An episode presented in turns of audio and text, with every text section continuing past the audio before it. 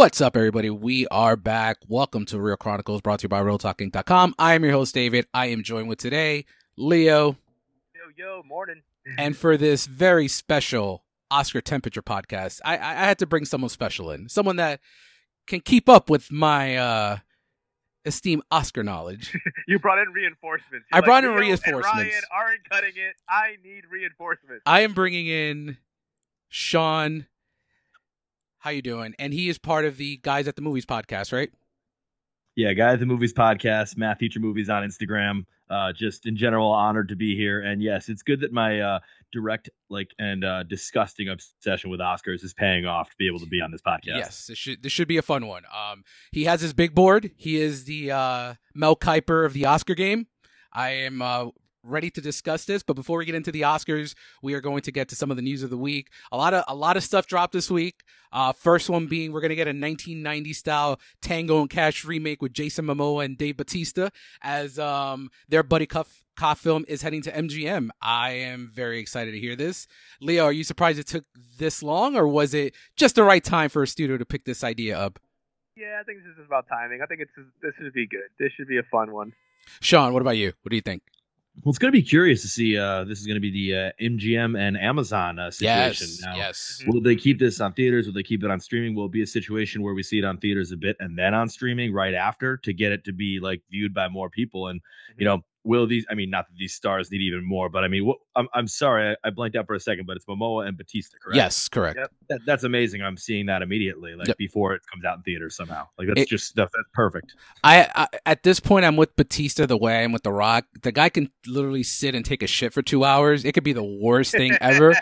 And i'm sitting i'm sitting and gonna watch it because it's the rock. So i i think this should be some fun stuff. And listen i i come from an era where we have some garbage 90s action movies movies that I sit and love. I, I live by Last Action Hero.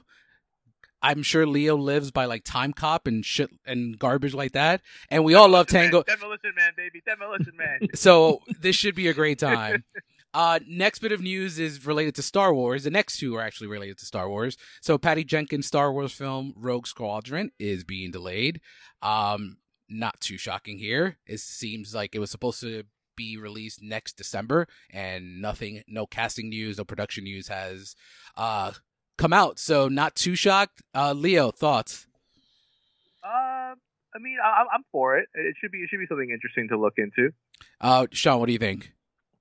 You're going to get production delays a lot. Um, I don't know yep. if you have this in your news, but uh, I think uh, also just recently, Multiverse of Madness announced yes. production delays. Yes, it was like, is it in trouble? Will this movie now fail completely? I think no, no, reshoots happen. Yep. I mean, they're happening on a grand scale with these movies because they have to get everybody back, and then everybody has to come back to Atlanta to talk about their like one little thing. But like the reshoots do happen, delays do happen, and then especially when like a pandemic shows up, there's even more of them. Yeah. I agree. So, Sean, Sean, Dave, like so, you guys, like, what at what level should someone be worried when reshoots are happening? So I actually was, I had this in my notes. Marvel always has reshoots every single MCU film has had reshoots. Like Sean mentions, it's not to the extent that these will be because they're shooting every day for the next six weeks. So this is a little bit more extreme on the reshoot, but I don't I never really see as see it as an issue, to be honest. Unless they do a test screening and that fails and they go back to reshoot some other stuff that way. That's when you're like, you know what, maybe I should, you know, throw the red flag up. But Sean, what do you think on that? I mean, it's it's when there's some sort of replacement in place. I mean, let's think about what happened when we saw the Whedon Justice League versus the Snyder Justice League, and I don't know how anyone stands here on the Snyder cut. I'm kind of a big fan, but uh, like you know, when they took it away and they took like in the Whedon cut and everything like that, when you change a director, you know there was a lot of drama behind it, mm-hmm. and that's never gonna go well. That's never gonna land properly. Yeah, I'm on the same boat. I um to answer your question about the Snyder cut, we were very anti Snyder cut for until it actually came out. I was it came out. Yeah. buddy. That was me. I I sat on my soapbox for about two years and said, "This guy is a hack." I do not, and I, and I still kind of stand by it. The guy can't make a good movie unless it's a director's cut. Example: Watchmen, Batman v Superman, and now Snyder cut.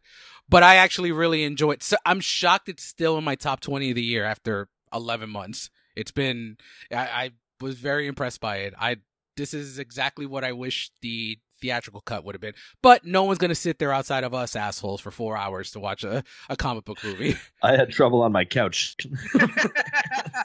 it's it's crazy because like when I get when I get my press screenings, if I get a digital, I always like my wife just watching it with me. And when I told her, I'm like, hey, I got the I got the Snyder cut, and it was on like on a Sunday night, and we started at like at five o'clock, and I'm like, you know, this is gonna run us to like nine o'clock, right? She's like. Oh my god! And she enjoyed it too, but that was a that was a tough sit. I'm glad my bathroom was right next to my living room. I could just jump in there and be good to go. Um, but yeah, uh, should very interesting to see. But what I think will take its place is um, Kevin Feige's Star Wars film, and there is a rumor that Academy Award winner Chloe Zhao will be directing the film. Um, Leo and I spoke on Eternals last week. I am more on the mixed, closer to liking it more than the vitriol it's getting online. Uh, Sean, what do you think on the directing news and Eternals? Just quick thoughts on that. The yeah, the first part of that, it's I, I'm truly stunned by like how low the grades Yeah. were. I'm like, you know, this is a Marvel movie, right? And you guys, you and usually the critics give those A's for the same type of stuff. Sure, this thing had flaws, of course it did, but there, like, I was very, very confused. I enjoyed myself quite a bit. Um, in terms of the directing news, I, I went, I kind of went both ways on this one when I heard about this. Mhm. I was really like, it still makes sense. It does genuinely make sense. Uh, what, what did she say she was going to be? Like she was interested in being. Yeah, dur- there hasn't been. Yeah, So during the during the press tour for Eternal, she had commented that she wants to direct a Star Wars film, and that then the news that Feige was working on bringing her in, it and you kind of nailed it. It makes sense. She just directed Eternals. Who better than to direct his Star Wars movie than an Oscar winner?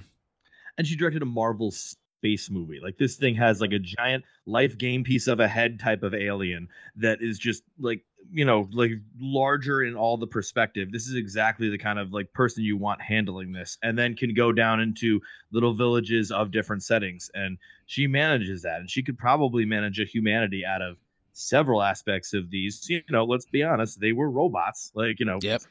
um, like they were robots. Like so, you can manage the humanity out of there. There, there was there was something great there that you know didn't totally make it, but I mean, a Star Wars movie would be great. And I've compared the whole Eternal stuff to the Kirby run of Eternals. People forget, and people that don't really read the comics don't know that Kirby's Eternals run only lasted 18 issues. So it was a controversial run back then. So the I had called this divisiveness between Marvel stands and like critics to this movie because I, I I don't know if you've noticed the same thing. Like there is such a level of like not jealousy per se, but we want Marvel to fail by some critics out there, and it it it's laughable at this point. I think they they they nitpick, at every little aspect of a Marvel film just to make sure you know there's some chinks on the armor type of thing. Um, and I've gotten into a lot of arguments with people about this over the last like couple of years. It's just for me, it's laughable. There are some bad Marvel movies, and we've discussed them on here, but I think they're more good than bad. I think. Yeah, it's it, but it's strange because of like th- this is the anomaly that's weird is that there are so many of these gigantic space robot fighting Marvel movies that we're getting where the critical response is astoundingly great, deserves to be, and it's just strange that it went for just this one all of a sudden. And you're right, maybe finally people were saying people were saying they wanted to uh, like take it down or they were upset that they took a big swing. I didn't see that big of a swing, by the way. This was just a Marvel movie to me. There was no like, you know, oh boy, this one changes everything. Okay, it takes place over 7,000 years. Cool. We only saw like a little bit of that. Like it still took place only two and a half hours. Like it's not like we always one year here and one year here. Like they went from Mesopotamia for five minutes to like all the way. Here. I I guess that's their big swing they're talking about, but I didn't see anything crazy or new. And so I, I don't know. I mean, I, I, I sometimes wonder are the critics out to get Marvel? It, it, didn't seem like it until this one exactly, which it's like, well, where the hell were they to get Marvel out like earlier? like, yeah. why didn't they take down a few other weird ones? Because I mean, let's face it, and I don't know how we feel on this movie, but Captain Marvel got an exceptional critical response, and I don't think it's as bad as some people think it is but it's not that good. No, I, I, it is low. It is for me and Leo. I think I don't want to speak on Leo's behalf. He can chime in too, but I am feel the same way about Captain Marvel. I think I like the Eternals more than Captain Marvel. I am yeah. much more entertained by the Eternals than I was Captain Marvel. I don't give a shit if anyone disagrees with me because it's just a fact. You're they're wrong and we're right on this. I mean, there there there's this level there's this level of like need to love Captain Marvel and I and I don't get it. To me it's lower tier Marvel. It's near the yeah. Thor Dark World. I say so, yeah. uh, funny. I think Thor, Thor Dark World is unabashedly they are the worst. So you can't one. really you can't really describe it to be like, oh, Eternals is, is that bad. I feel like Captain Marvel is right that it's like that middle ground where you decide whether a movie is good or bad. Like yeah. it's that's the one. Is like, would I rather watch Captain Marvel or Eternals? I'd rather watch Paint Dry. would I rather watch Captain Marvel or um, Doctor Strange, Captain Marvel or Black Widow, like Captain Marvel or Shang Chi? Like, if you pass the Captain Marvel test, oh, yep. you're good. You're, you're enjoyable.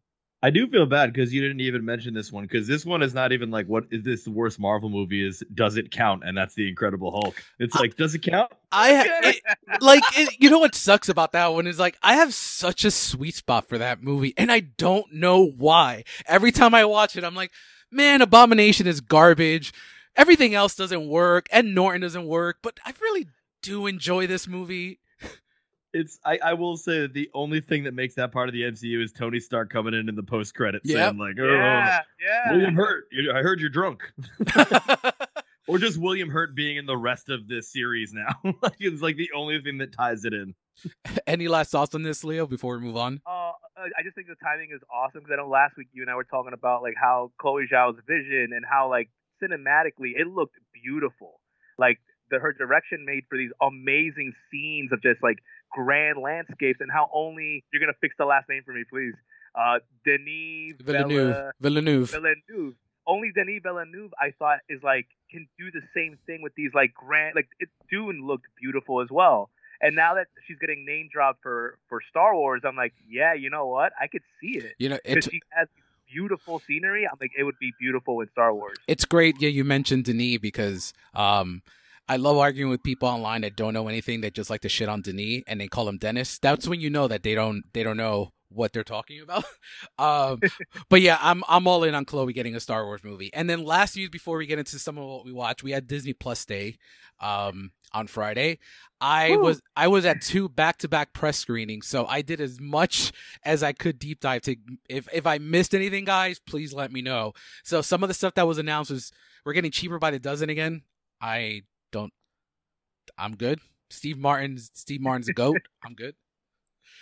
Sean, you're a fan. I can I can tell. Uh, this is why we ha- like this is the you know Disney Plus is giving us all this great content and stuff, but then they're also just like stream everything else too, create all of the like. There's a Turner and Hooch sequels yeah that I watched a couple of uh, episodes on. I don't want to go too far off on Disney Plus, but they are they they have content on content on content, and all of it was made yesterday. Yeah, just yeah. billions.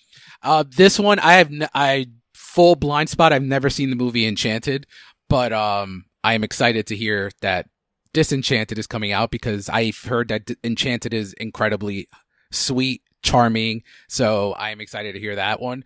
Uh, some other highlights that I have here is I'm a Chip 'n Dale Rescue Rangers fan, so yes! did did I did I hit the heart on that yes. one? Um, this one is more for us cinephiles. Uh, I'm very excited for Peter Jackson as the Beatles get back. What, when does this come out? Because I, I keep on forgetting and I need to know immediately. Two weeks. Two weeks. Okay, good, good, good. So originally I had this winning documentary, but then Disney said, "You know what? We're we're not gonna release it as a six hour movie. We're just gonna we're gonna we're just gonna drop it on Disney Plus, and maybe maybe it'll win an Emmy." Well, and then Peter Jackson said, "Okay, then I'll make it nine hours, and yep. we'll just because Peter Jackson, baby." At least we don't need to worry about a Peter Jackson extended cut of this because we're we're just gonna get it from the jump. Um, I don't know how I feel about this next one because everyone and their mother seems to be excited about this. Hocus Pocus 2, we got our first look at the Sanderson oh, sisters. Yeah. Um, they look like they did at the beginning of Hocus Pocus 1 now. Yeah. Exactly. like, so wow. wow. Um, um, it was it was eerie how similar they look to the makeup in your in the first one. Um, I'm a big fan of the first one. I know it's it's not really a good movie. It's just you know it's an it's, it's, well, it's fun nostalgia, yep. and people are all going to be bummed out about this one when it doesn't really work as well because they're going to lose their fun nostalgia. Oh, um, oh yeah, like and the, uh, this happens every time they do the revival stuff. And hey, you know what? It's fine. Have your sequel. Get excited about it. Everybody have your hocus pocus parties, and then you're going to get bummed. And yeah. you're just going to be bummed. I agree. That's how this works. It's going to be overproduced. Going to be too way too well shot. Makeup's going to be too good. Effects are going to be too good. You're all going to not like this. I agree 100%. Leo, thoughts? The, the only thing that could make it worse, or it's possible, because that's the way these reboots kind of happen, is the introduction of a new, younger witch that's possibly going to be a spin off witch for this grand Hocus Pocus Disney World. That or if Josh Gad is in it. I think it's one of one of those two. You said younger witch. it's funny. Um, speaking of Josh Gad, before I move on to the next, did you? Uh, we've seen Ghostbusters on here. Leo and I saw Ghostbusters, and um, we saw it back in uh, in October. Do you know that Thumper? That's his name, right? Thumper, the Blue Ghost. Oh, uh, Muncher, not Slimer. Muncher. Pun- Muncher. Muncher. That's Josh Gad. Okay, wait a minute. what? Okay. So there's a called Thumper in the original Ghostbusters. No, no, no. The, just... the, new one, the new one. So there's oh, so there is a so there is a new per se Slimer in this yeah. movie. Um, you'll see when you see the movie, but um, yeah, he's voiced by Josh Gad. You would have never know. It's not really anything newsworthy in terms of like a performance or anything. I had no idea who it was. I just thought it was someone making a voice, so it's really not anything. I uh, it's, like, it's not even a voice. It's like noises. It's yeah, like it just noises. it just shows Josh Gad can't stay away from like movies. Uh, and then the last couple of things here that I wanted to highlight before we get into like the Marvel Star Wars stuff. Uh, Baymax, that trailer was adorable. Yeah. Mm-hmm.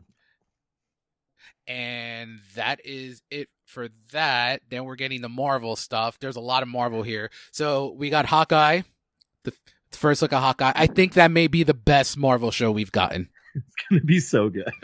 I'm so excited. Leo, thoughts? Yeah, like looking forward to it. I think it's gonna. I know that's supposed to take what place six days before Christmas, and it's a, like uh, and I I I don't even know where the timeline falls in place nowadays, but uh, but yeah, looking it's six six episodes this one, right? Yes. Uh Moon Knight looks fun, looks good. It looks good. Looks like it could be fun. Yep. Um She-Hulk, uh the only thing I wanted to add on the She-Hulk cuz it really wasn't a very very big teaser was um shout out to Mark Ruffalo uh with the homage to Bill Bixby. I don't know if yeah. you guys peeped that. Um, Leo, I don't know if Sean is as if into the MCU or Marvel comp. What is Echo? Oh, oh my gosh, yo! So Echo, Echo is going to be introduced in Hawkeye. Okay. And I know in the comics, it, she's like the adopted daughter of Kingpin, who has the power to mimic your fighting skills, kind of like uh, Taskmaster. Um, but I think she oh. ends up becoming like a good guy. So um, they're gonna hopefully get this one right.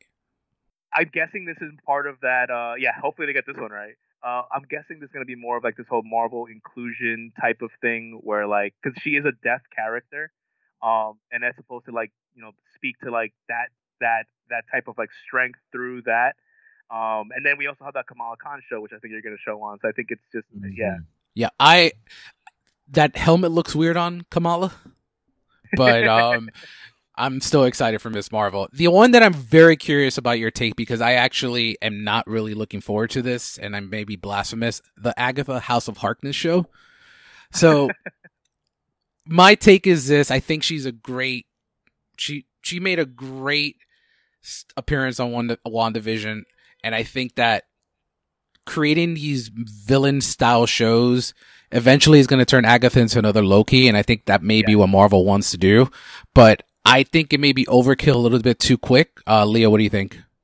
Uh, I think it all depends on if there's any plans for this character in Multiverse of Madness. Okay. Like, I think if there's anything that makes me want to learn more about the Agatha origins or Agatha, because like Agatha in the comics does play a bigger role. Like she's she's a she's a pretty powerful person character. Um, she plays a bigger part with Wanda and Doctor Strange. So if they do something in that movie that makes it piques my interest to like expand her story, sure. But other than that, yeah, I think this is one of those that I think Disney just kind of like the fans loved her theme song. Let's give her a show. Sean, what about you? What do you think? I mean, we're we're dealing with Kathryn Hahn here. Yeah. Um. Yeah, and so that that's something where it's like if you just told me without any, me knowing anything about WandaVision that oh Kathryn Hahn is going to be in the lead of a Marvel show. Right there, okay, this could work. This is going to probably work.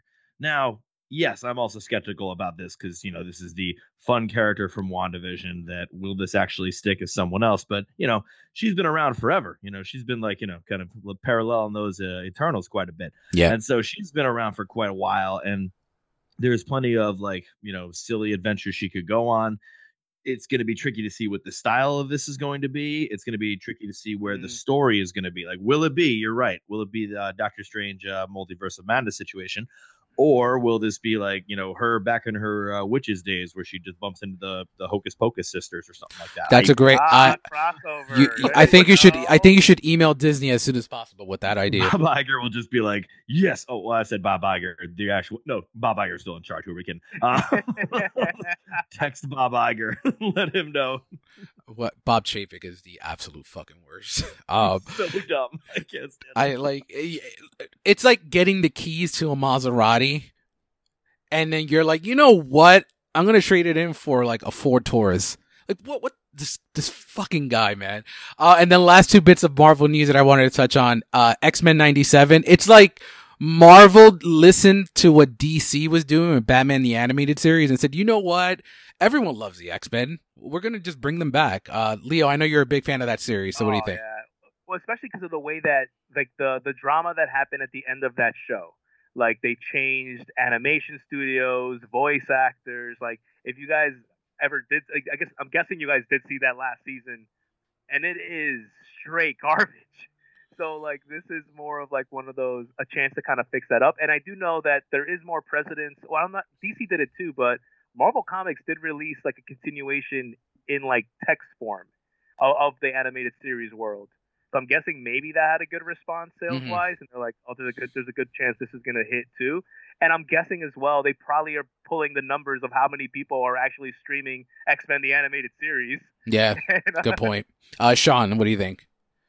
God, I don't know much about this one, um, so uh, I won't waste too too much of your right. time. Um, I, I do quite know, I know about the series. I know the series existence, and I know that the series is this religious level. But um, you know, and so it's a good business call. So I appreciate what they're doing, and I hope they keep it in that classic realm that it was in '97. Awesome. And then the last bit of Marvel news I wanted to mention is if you thought you were not going to get the death of Uncle Ben, you're wrong.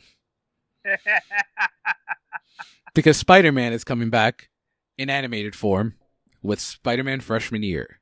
So essentially, uh, Uncle Ben is dying again, and um, we're here to see it, aren't we, Leo?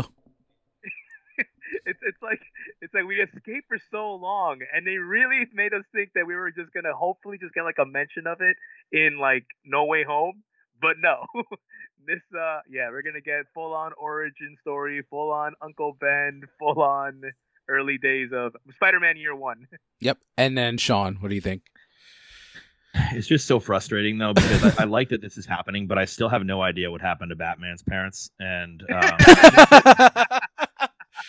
Right? Um, we can get a documentary on that. I just found out their name. Uh, his mom's name's Martha. Just found that out. there we go.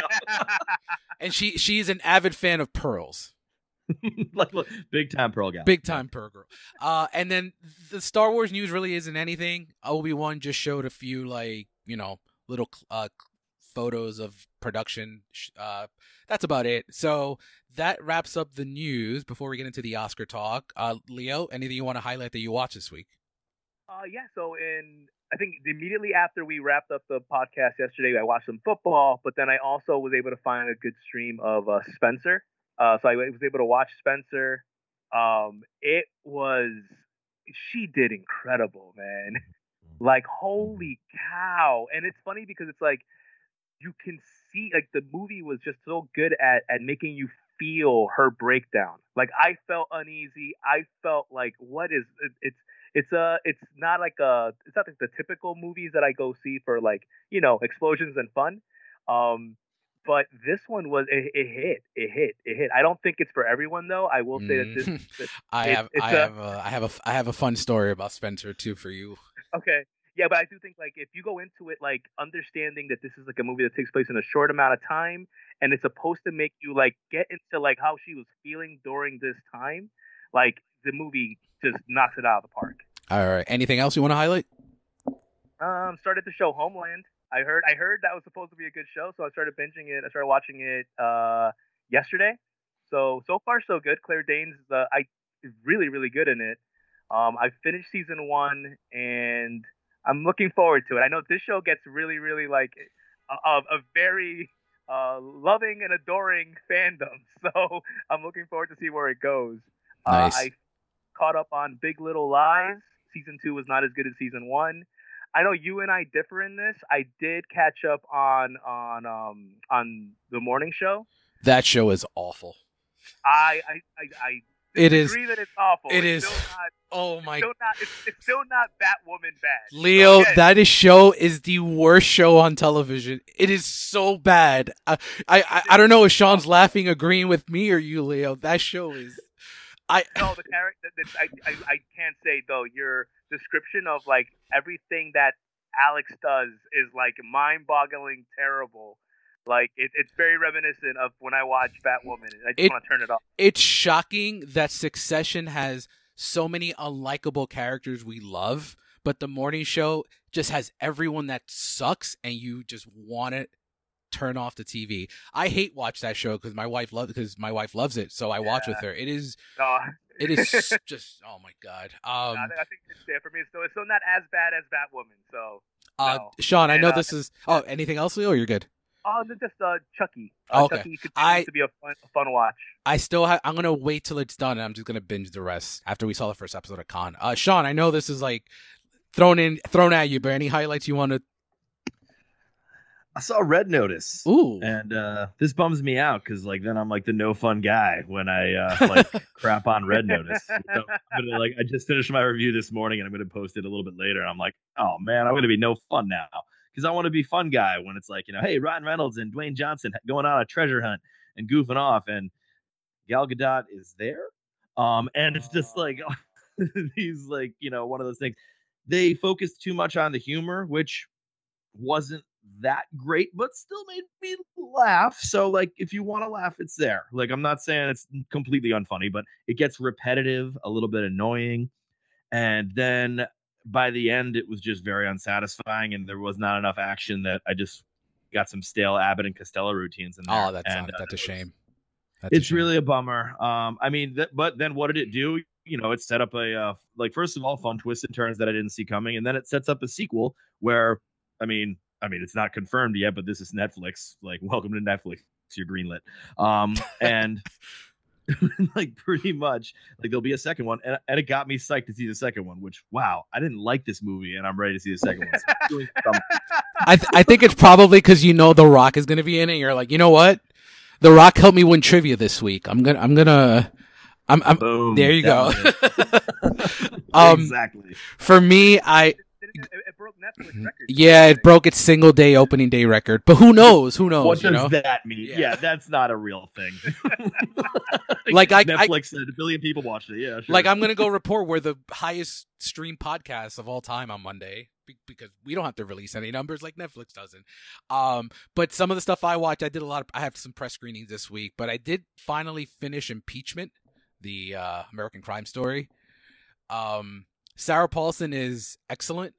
Um, Clive Owen surprised me as Bill Clinton. I actually thought he was very, very good. Not a fan of Beanie. I really just I don't know. The overall series was fine, but it I would put the third under uh uh OJ Versace and then this. Uh all right. Uh I saw Clifford the Big Red Dog and um if you have kids, movie is adorable. I actually it's everything I expected Tom and Jerry to be.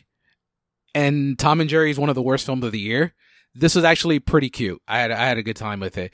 Um, all right, I saw Passing, which we, I think Sean and I may be talking about soon. Um, I thought it was very well written, very well acted.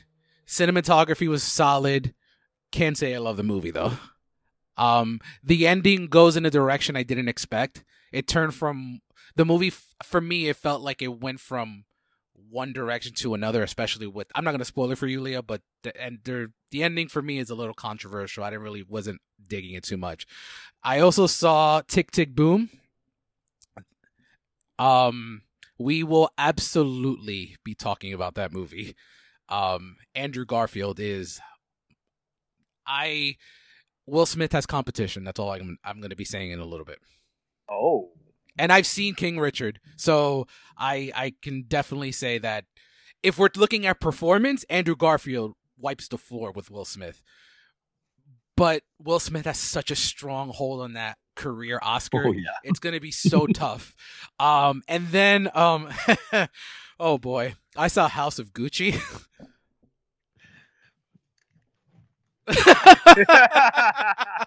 Sean has walked off the podcast. Um, oh my god. Um, it is without a doubt the campiest movie of the year. It is not good at all. It doesn't know what tone it wants to be.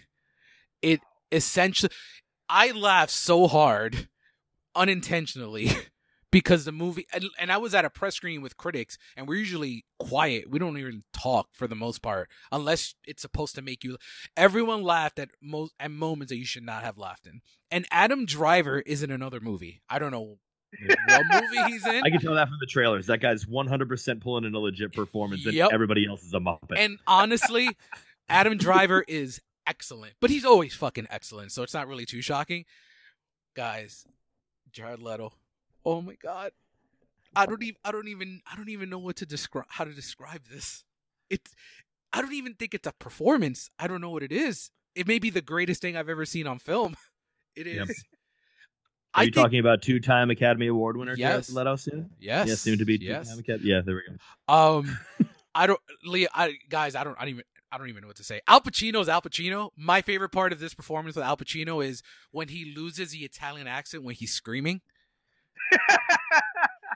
He's like, my name is Aldo. Come on now, ooh Um, but yeah, the movie will definitely appease like casuals. I think it's gonna do very well at the box office. Honestly, I think people are gonna run to it. Gaga's good, but I think she's extremely over the top.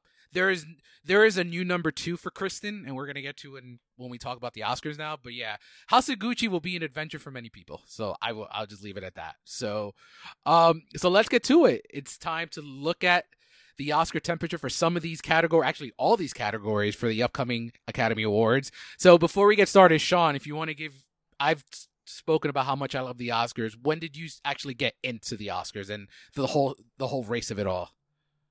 So it was very silly because, of course, I grew up loving movies when my mom like took me to Disney movies and like you know I'd go see like movies that like you know when I was a little little little kid they would see like bring me to the movie see the theater. But it was the movie. Um, it's it. This is for everybody, I think, but it was the movie Titanic. When I saw that in the gigantic, huge screen, you know, and as a you know soon to be straight white male at that time so i was like you know i was very big fan of like a like portion of that movie as well and but there was a like large amount of the grand scale that that movie was. Then like later on, uh, like you know, they my folks were watching the Oscars, and I'm like, they have awards for this. they have awards for movies. And I just plop on the couch with them and watch all of the different uh, you know awards that that movie got, which it got like very close to all of them. Yep. Um, and then um, you know, I was just like, this is great. Now I'll watch movies next year. And the movies next year were, you know, they didn't let me see like Saving Private Saving Ryan. Private Ryan.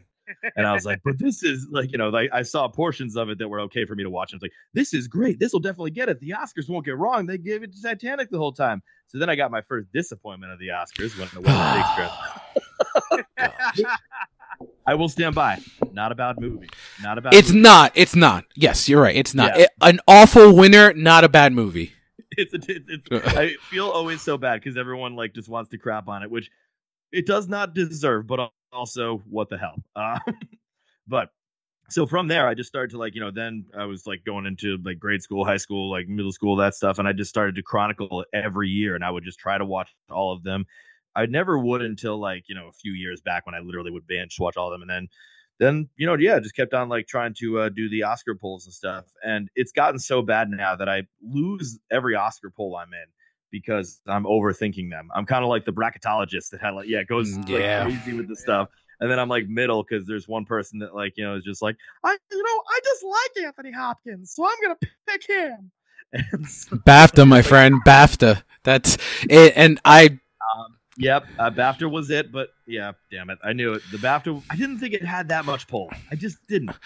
I learned. Um, it's funny you mentioned BAFTA. So for me, like it's I have a similar trajectory as you. Like I, I for me it was uh I think it was Titanic the first Oscars I saw because it was such a huge movie. I like the movie, but even at that age, I loved LA Confidential and Goodwill Hunting more.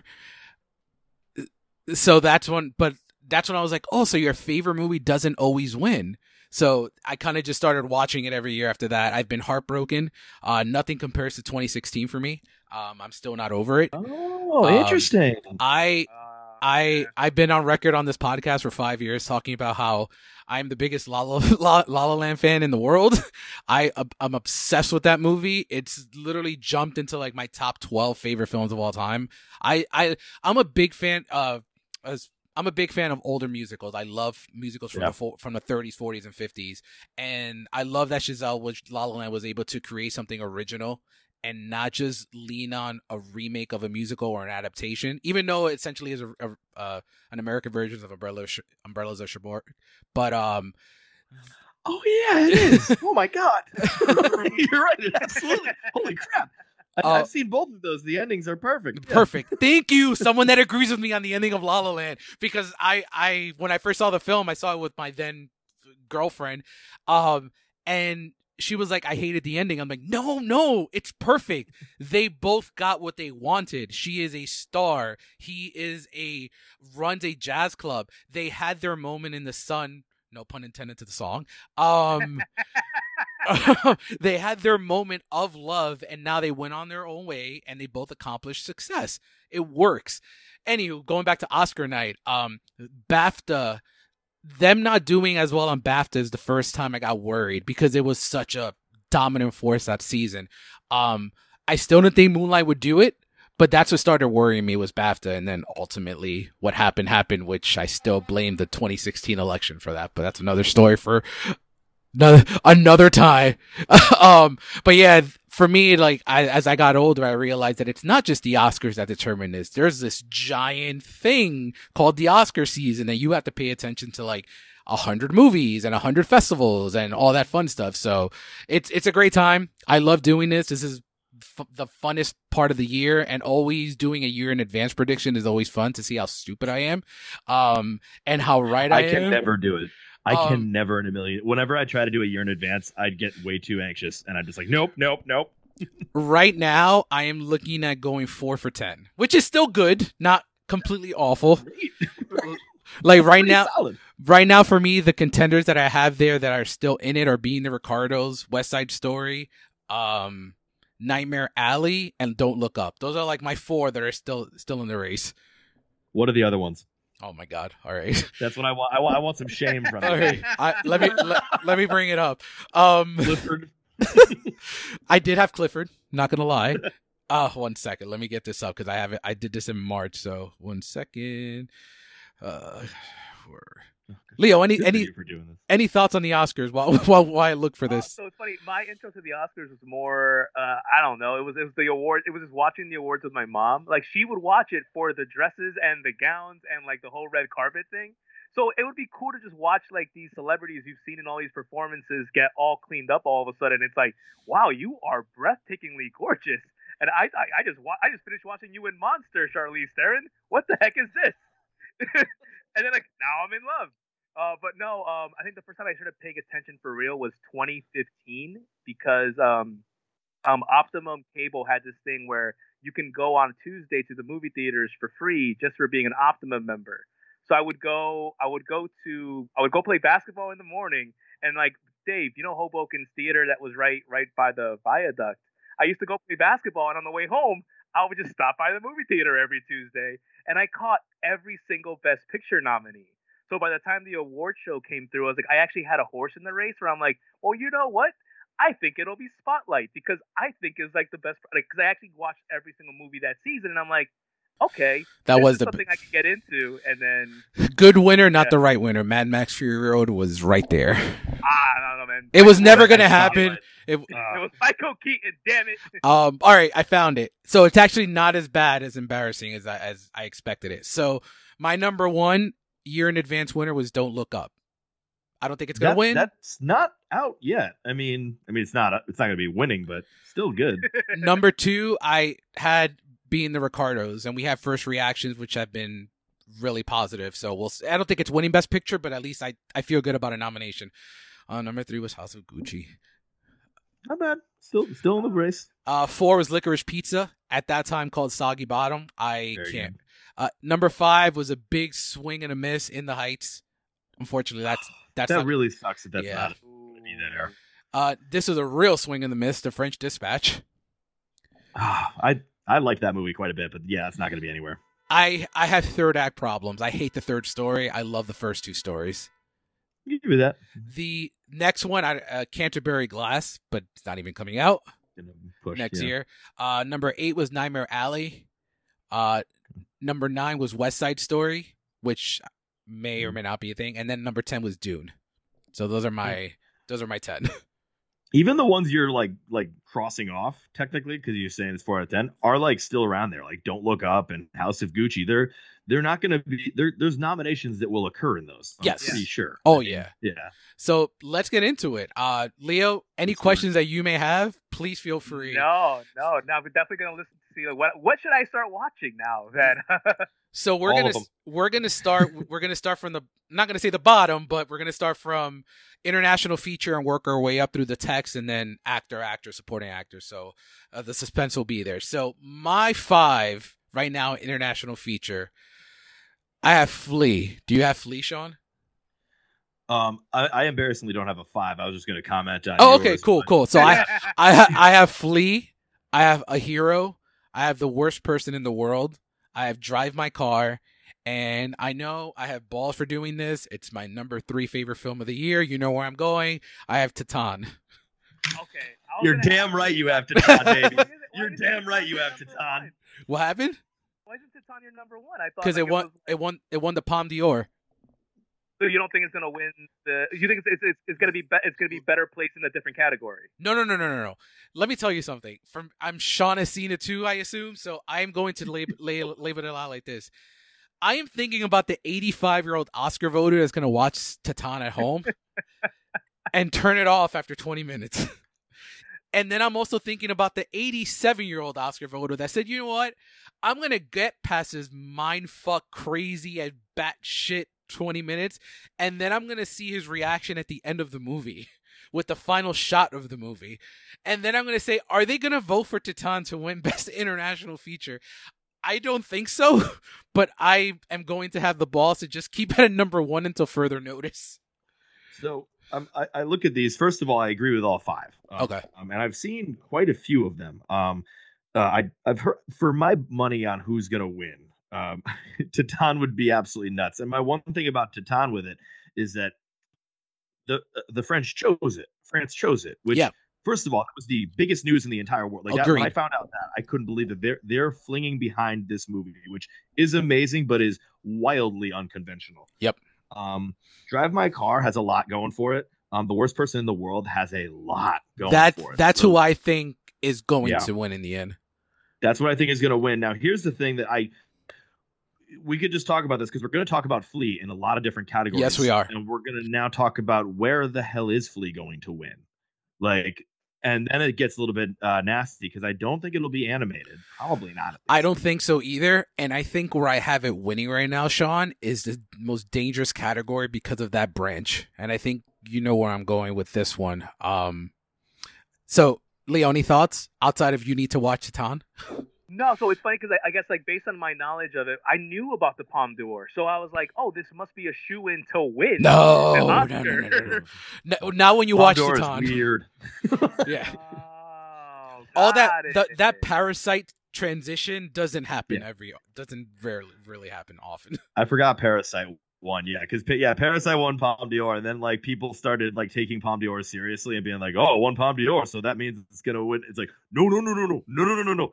like so weird movies guys, win Palme d'Or. Would you say, guys, like if winning TIFF or any of the other festivals prior? Is That's that more, like a, a, uh, a, TIFF Audience Award is very important to the front mm. runner status. Doesn't really mean anything in the end.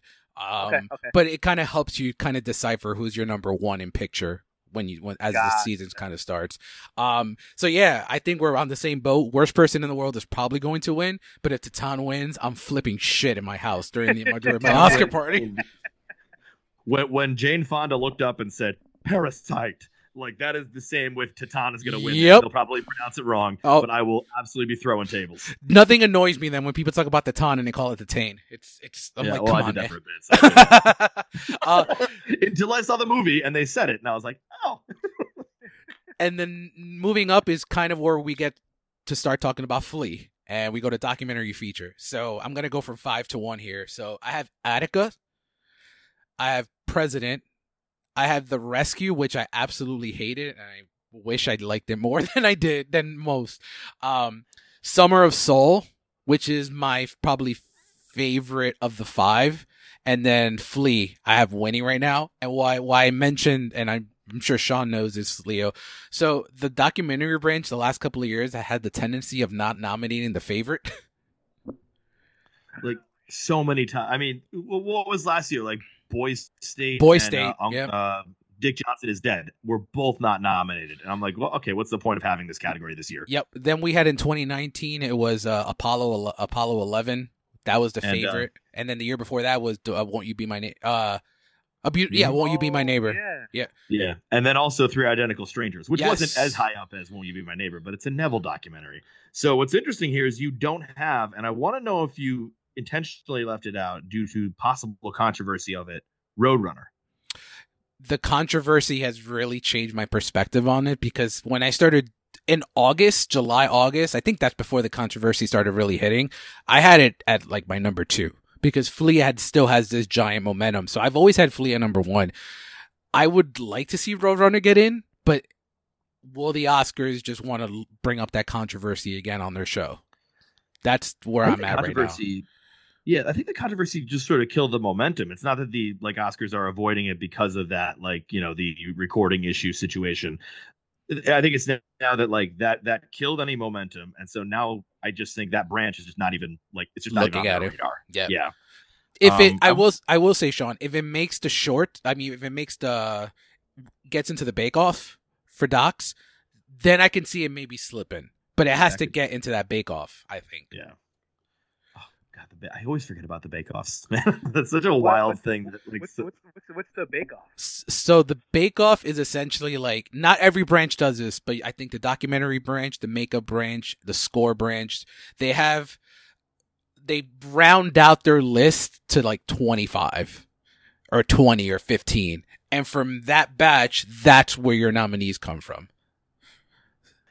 What's horrible about that is you'll get like last year where you know it was uh, you know Welcome to Chechnya was on there, which was one of my favorite documentaries of last year, and I said, well, now it's definitely going to get nominated and probably win. I said to the filmmaker when I, when I interviewed him, which I shouldn't have said that probably, so that it didn't get nominated. Um, but uh, yeah, so you you get this like weird hope when that happens, um, gotcha. and it's it's it gets uh, gets tricky. Um, I want to talk to you about Summer of Soul because that seemed like you said sort of that was your favorite. And, Out of the five, um, I liked it a lot. I really did. It's my favorite without it. I I love that movie, and I think it's getting a lot of popularity. Yeah, a lot. Have you seen it, so, Leo? That's the uh, Questlove one. Questlove right? one, yeah. yeah. It's no, I haven't seen it yet, but I definitely have it on like my. It's a very good. Uh, I've I've talked to you about the Woodstock documentary, right? The Woodstock '98. Yes, yes, I know it's not in 1998, but it's a very good parallel to watch both of these because it also Summer Soul kind of touches on like how peaceful this was as compared to Woodstock, which is people don't really look at how batshit crazy the original Woodstock. It wasn't just about peace and love and all that nonsense. Um, it essentially was a shit a shit show like 1998 was. So um, just less cameras, yeah. Exactly, less cameras. Um, which one do you think doesn't get in, Sean? because you know it's gonna happen. My guess Oh, is my guess is unfortunately Summer of Soul. I think that's the one that's I think so that. too. That's the shocking one that we're gonna be very sad about. So I haven't seen Attica yet. It's good. I saw it And at I I, saw it at TIFF. Yeah, I think there's a chance Attica all of a sudden like drops off. Um, like because I I'm wondering this because right now Flee Rescue definitely on Summer of Soul. You're right. That could be the one that they like chop off. Um, I I don't think I've actually seen or heard anything about President. So you, you floored me on that one. That one I haven't seen, but I've been kind of Yeah. been looking at when I'm doing my predictions. I'm like, all right, I have four for sure that I that I'm good at. I kind of want to just see what everyone else is looking at. Every a lot of people are picking president, so right now it's at my default five because I want to see it and just kind of see if it's worth me keeping it in there. I was thinking if they really like Edgar Wright and they don't want to give uh they weren't you know if Last Soho was actually a thing that they would put the Sparks Brothers in there. But I you know when it comes to like list of movies that I'd rather watch paint dry, that's one of them. I I I, That I it. You- yeah I found I They found listed albums. yeah. I found I found the Spark Brothers to be one of the most boring, torturous movie experiences of the year. It's not a bad movie per se, it's just boring. And I oh, oh, I don't know if you've seen this, Sean, The Velvet Underground. That was the other one that I see. I liked that more of when it comes to Sparks Brothers and Velvet Underground, two bands that I could care less about and know nothing about. And it was just like, oh wow, one of them is actually getting me interested. That's the Velvet Underground documentary. That actually like got me interested in. I'm like, ooh, I'm like, it's like I'm watching an Andy Warhol movie. Yep. Which means it's trippy as hell and like still giving me some info. Sparks Brothers were like, and then they released an album in March of '97, Yep. and then they released another album in March of '90. He he nails Sean Sean nails it. Like quick backstory on Velvet Underground. I so how New York Film Festival did it this year was if you go to a screening at let's say 10 a.m. and your next screening is at 12, you don't have to make the press line again. You go to a return line. So I went early. I'm like, you know what? French Dispatch is at 12. Let me just go see Velvet Underground. Worst case scenario, I catch a nap. I was so into it, especially with the Andy Warhol of it all. It is it is a very interesting documentary, much more interesting than I expected. And like Sean said, it's not like we're going from album to album. It kind of just blends in everything. So I actually think you'd you'd be into it, Leo. It's actually very very interesting stuff. Um, as we move on to original song. Oh wait, before Sean, so you do have Flee winning this, right? um this is where I get all like uh, schmarmy on my uh, prediction. Um, I think yeah, of the like possible things that Flee could get, I think it's documentary. I think documentary is right. I think the rescue is losing steam. Um, because we didn't really talk about it. I liked it a little bit more than apparently you did. Yeah. But I also get the criticisms. Um, and uh, the song at the end of uh, the rescue was one of the worst songs that Oh, was ever made in the history of the world. You didn't plan to do this, but that's a great segue to your original song. Because Oh god! There we go. because I ha- let's talk about my least liked category of all time. Uh, Because this is the one that screws things up. I go for it. Yeah. I have that awful, awful song in my number five spot. It is No, awful. it's in there. Oh, it's getting nominated. It's getting nominated, baby. Oh, it's in my there. God, it's so bad. Last, I, I, I need, I need a inspirational nomination like last year with the, uh, the song from the Wolf Era movie. Husavik was amazing. I, I- mean, that was just truly beautiful. And Should one of the- won. And one of them, and I agree, I, I didn't pick it because I'm sane, but that is my favorite of the bunch. Because, I picked it. oh, you picked it to win? Oh, kudos, Yeah, man. I thought Kudos. things were gonna get nuts. Oh, this is not Batman 89, and the Oscars were not Jack Nicholson because they definitely did not get nuts. Or Michael Keaton. Um, no, Yeah, I. John, John, was that, was that your Cinderella pick? You were like, oh, this is what it is. This is how my bracket. No, I was com- I was confident in that one, man. I was confident in the Husavik. I was like, there was no real front runner for original song. Like, there really wasn't. Like, Uh, you know what's crazy, Sean? I agree with you. This category fucked me last year because I'm like, you know, one night in Miami got fucked, but you know they're gonna give Leslie the Oscar. He's double nominated, and then they didn't give it. So I don't, you know, it is. that that was the traditional thing to do. You did the right thing. Like, Yep. you absolutely did the right thing. Yeah. Um, but outside of Believe, I also have Down to Joy from Belfast. I have Dos. So this one's tough because I don't know if this is going to be the final one that they submit. So I have Dos Mhm. Or- Oruguitas from Encanto. Oh, oh yeah, no. Well, that hasn't come out yet. They want to see what hits. Yeah, so right, yeah. I, I will say song from Encanto will get in. It may not be yeah, this yeah. one. It's gonna be one a, of them. A damn song from Encanto's getting in. Yep.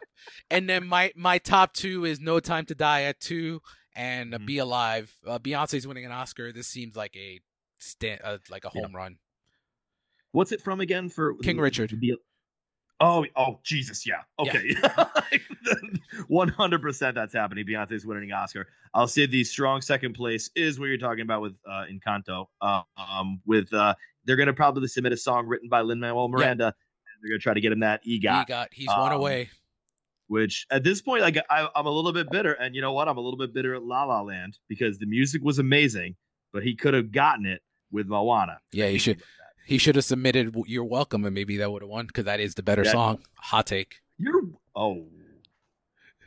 Not... All right, next up. Never have you been able to stop me. I am very no. It's funny because I've never and I respect Moana a lot, but I've never been a really big fan of it outside of The Rock. Really? Yeah, and it's and I love all Disney movies. It doesn't like I I think Zootopia is one of like the best films of like the best past ten years. It's so so, so good. Um, I don't know Moana just for some reason I'm one of the outliers on that. But uh, yeah, Beyonce. This one's pretty easy. Beyonce's winning the Oscar. It's going to be in a Best Picture. It's a song from the best a Best Picture nominee and possible winner of Best Picture. So yeah, Beyonce's winning an Oscar. Uh, I think one to drop though, um, and this is a weird. This is a very hot take, but if this is the ultimate surprise, would be uh, the Eilish "No Time to Die." Um, I think the song's fine. Um, I think it's a fine Bond song, but Bond songs didn't always used to have the always get nominated track record yep. that they have now. And um, and then they always win, unfortunately, with Sam Smith's like track record that they have, uh, you know, in that situation.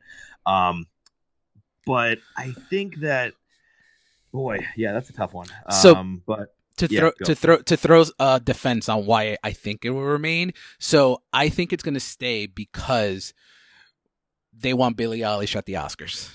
Mm-hmm. Well, there's going to be a couple of like, you know, hey, please watch the Oscars yep. moves like that one that and I Beyonce. definitely will talk about. And Beyonce will be one. I mean, Beyonce is like at the Oscars being nominated for a thing, like is going to draw at least 10 to 30 billion people. That's yep. not a, that's yeah. more than the world population, but still. Exactly. I, even even aliens will be tuning in. the xenomorphs are going to tune into the Oscars to watch Beyonce. Um, no, I agree 100%. I think, and I think the Oscar performances this year may not be horrendous. So we have Beyonce, we have Lin Manuel, we have, at the very least, they'll be there. Yeah, exactly. Um, original score, which is one of my favorite categories of the year so far. Um, right now, I have because we love his work on Succession. I have Nicholas Britell for Don't Look Up.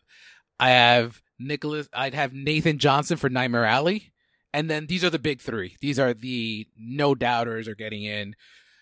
Uh, Jonny Gr- Greenwood's getting in twice for The Power of the Dog, and Spencer. And then my winner, the best score of his fucking career, fucking Hans Zimmer in Dune. Yes.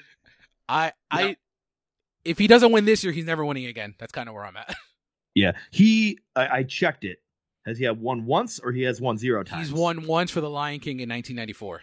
I do remember that he, yeah. So 94 Lion King, damn worthy, but I mean, come on, give him back again. And this is his score. You are absolutely right with that. The Dune score, I mean, you know, hey, we haven't gotten into many technicals yet, but I mean, let's face it, like when we're like the Dune scores like right now, like you know, there's going to be a lot of Dune technicals. I think. Oh, yeah. I think there's going to be a lot of Dune wins for that. But this will be this was one of the big ones that I felt because sometimes you know Han has been uh, teased for his little like you know mm-hmm. yeah the dark. Yes, yes. He does he he he has that sort of signature move here, but he brings it into something better that really just like envelopes this film and but I do want to highlight, you know, Jonny Greenwood's uh, scores because, uh, well, I've, I've seen Spencer. I don't think I've seen the other one. Power but, of the Dog, uh, yeah.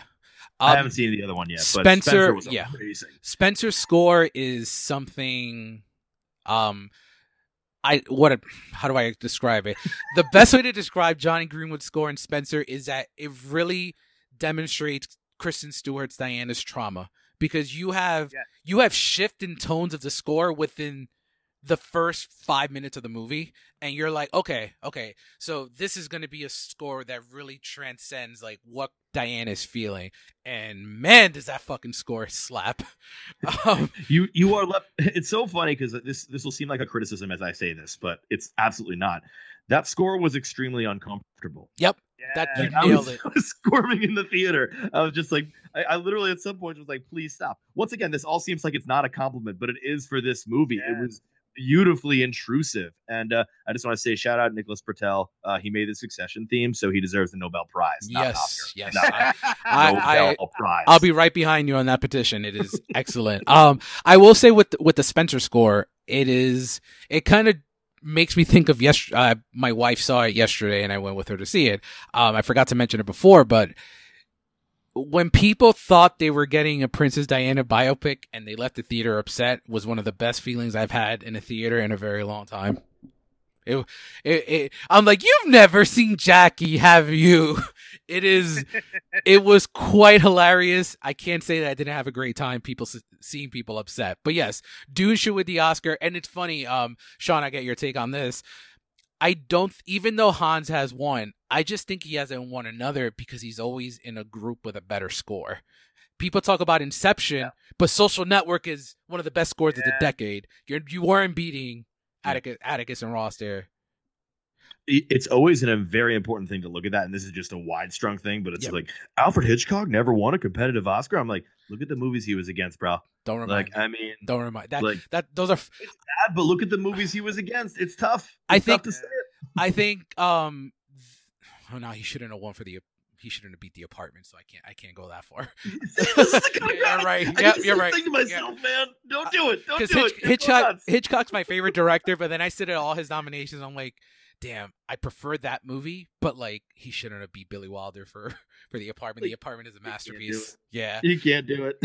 but yeah, do, is there anything I'm missing that you think we'll be getting in, or this is actually you said this is your favorite category, or this year you said, but one of my favorites. Yeah, I'm bad at this category. Um, I don't notice music when, which is a good thing. That's the point of it, I think. Yep. Like, you know, I, I never really noticed the scores. So when someone, like, I walk out of a movie and someone's like, "That was a magnificent score," I'm like, "Yeah, it was." And I search on YouTube, and then I find out, "Oh yeah, Marriage Story was a good score," but I had no idea of it because I was like distracted by crying the entire time. How about you stop listening to music?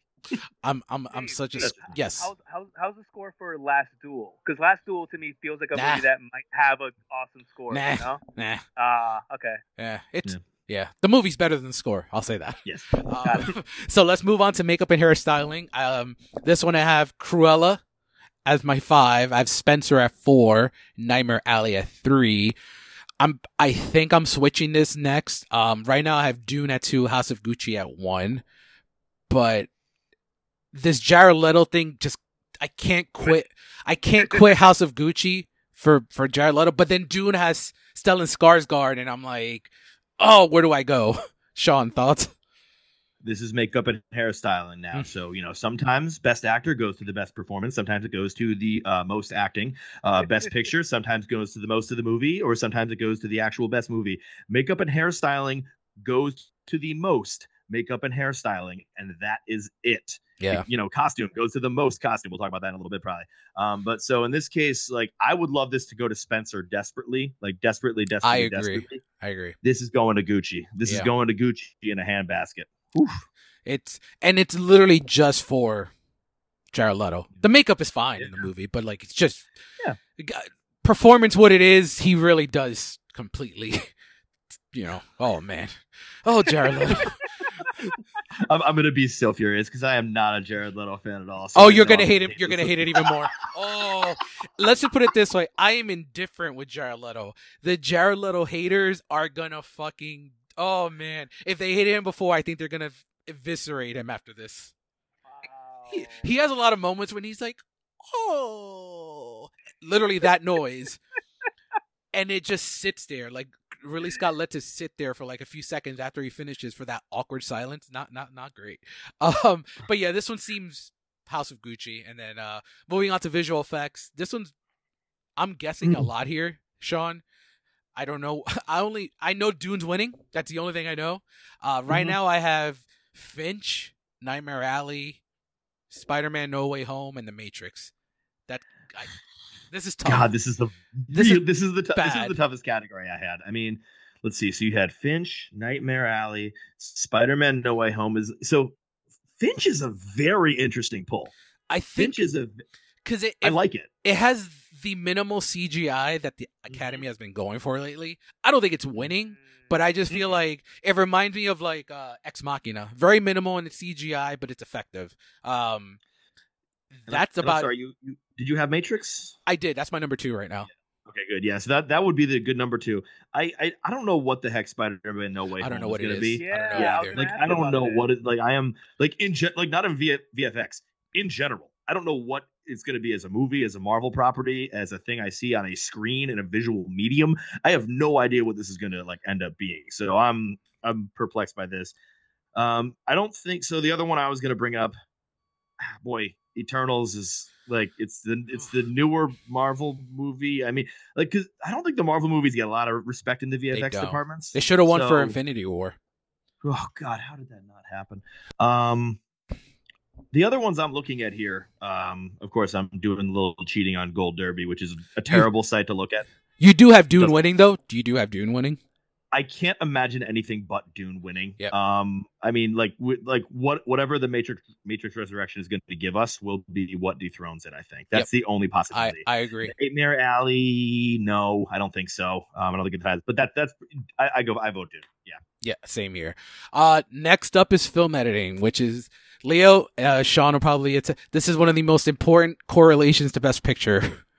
um, if you want a chance to win Best Picture, you better be nominated in um, film editing. I just I just laugh because it's the weirdest, weirdest yeah that's beyond true. like I freaking hate this thing.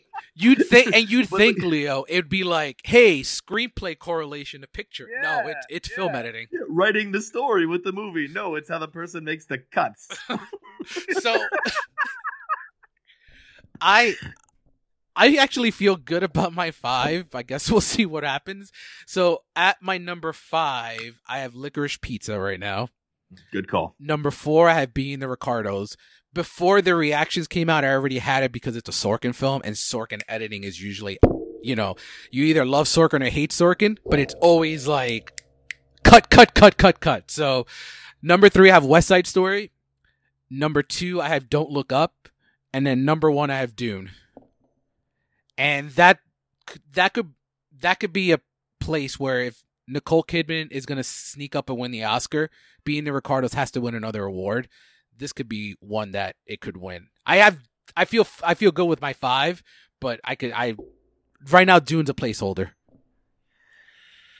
Yeah, I, I, like those as well. I mean, the other ones I think about are, um, and the, these are from me not seeing them yet, although I'm seeing a few of them today. But uh, the Power of the Dog, uh, Belfast, and Nightmare Alley um, are all other ones that you know. Once again, are we actually like predicting like you know well cut editing? I guess we're talking about that when it comes to uh, like the being the Ricardos. Yeah. But what what are we talking about actually here? We're talking about Best Picture.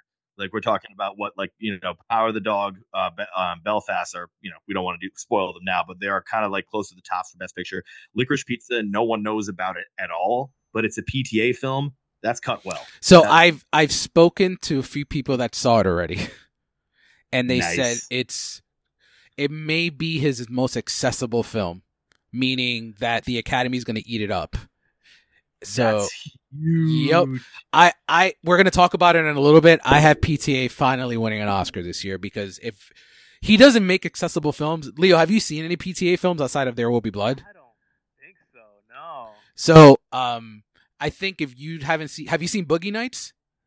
Oh yeah. yeah, yeah so he directed. That's probably okay, at, okay. to this point his most accessible film is Boogie Nights. Um, outside of that, so. yeah. outside of that, that, that doesn't really happen. But um, yeah, Sean's right. It's if you want to, and it's funny because I have my number one in picture. I don't even have it in editing right now because I've because I've seen this movie and I don't think the editing is really that spectacular. I think it's it's solid, but I would I'm seeing Dune, seeing being the Ricardos, and I'm, I'm not be, not seeing it yet, but seeing Sorkin films and seeing, you know, uh, Adam McKay films. I I don't know. That's kind of where I'm at now. But yeah, this one this one has a lot of options. it would be great to see a long. I, I always like when a uh, long run film, a film with a long run time, um, wins best editing because people are just like, oh, I guess they didn't edit it enough, yeah. so it shouldn't be best that's not what that's about, you jackasses. it's about you know, like it's about like actually holding something together. It's actually more impressive if it's a long runtime because you're cutting together scenes that work for a certain energy, and Dune did that so well. Yep, and then um, it reminds me of when Thelma went for The Departed, and people gave her shit because it's like a, almost a three hour movie, and I'm like, no, it's not. You know, the editing is a little clunky at times, but there's a lot of transition there that work because of Thelma's editing. Oh God, yeah. Um, oh God, yeah, that's that's part of the Departed, the high energy of that for sure. And then, all right, moving to the next one, we're almost at the top tier level here. Costume design. Um, Nightmare Alley, I have a five. Four, I have House of Gucci. I have Dune at three. My winner would be Cruella at two, uh, and then I have Spencer at one. It's that's yeah, holy crap, that's mine. I, am looking at these right now that I'm uh, looking at, and that I think that's going to be the five because I'm looking at once again cheating on Gold Derby, um, and uh, those are the top five you have there, and truly those are them. Don't count out Cruella. Oh, I hope I that would be interesting if that could get in there. Except, see, I don't know about House of Gucci being like the definite there. I mean, and then you got Spencer Dune. Will this will be one of the technicals it sits out, and you know, Nightmare Alley. No one really knows what that could become yet. So yeah. that could get like booted out of there. But Dune gonna get other technicals. I would love to see Spencer. That would be mine. But also Cruella. You're right. I didn't love Cruella, but that's definitely one of the things that did right. For sure. Leo, any anything on that? No, no, no. Because funny because I was gonna ask about Dune's inclusion into this category, but when Sean broke it down that this will probably be one of the ones that it sits out because it'll be involved or so heavily involved in the others, that makes sense to me. Yeah, I actually think um, the brilliance of the because I do I don't have it winning, but I do have it nominated. The brilliance of Dune was they did an Academy screening with the costumes on display when the first when the movie first released. So no, yeah. no, man. so they knew they knew what they were doing. Um, cinematography. Um, oh man, this is this is the probably the most competitive or one of the most competitive.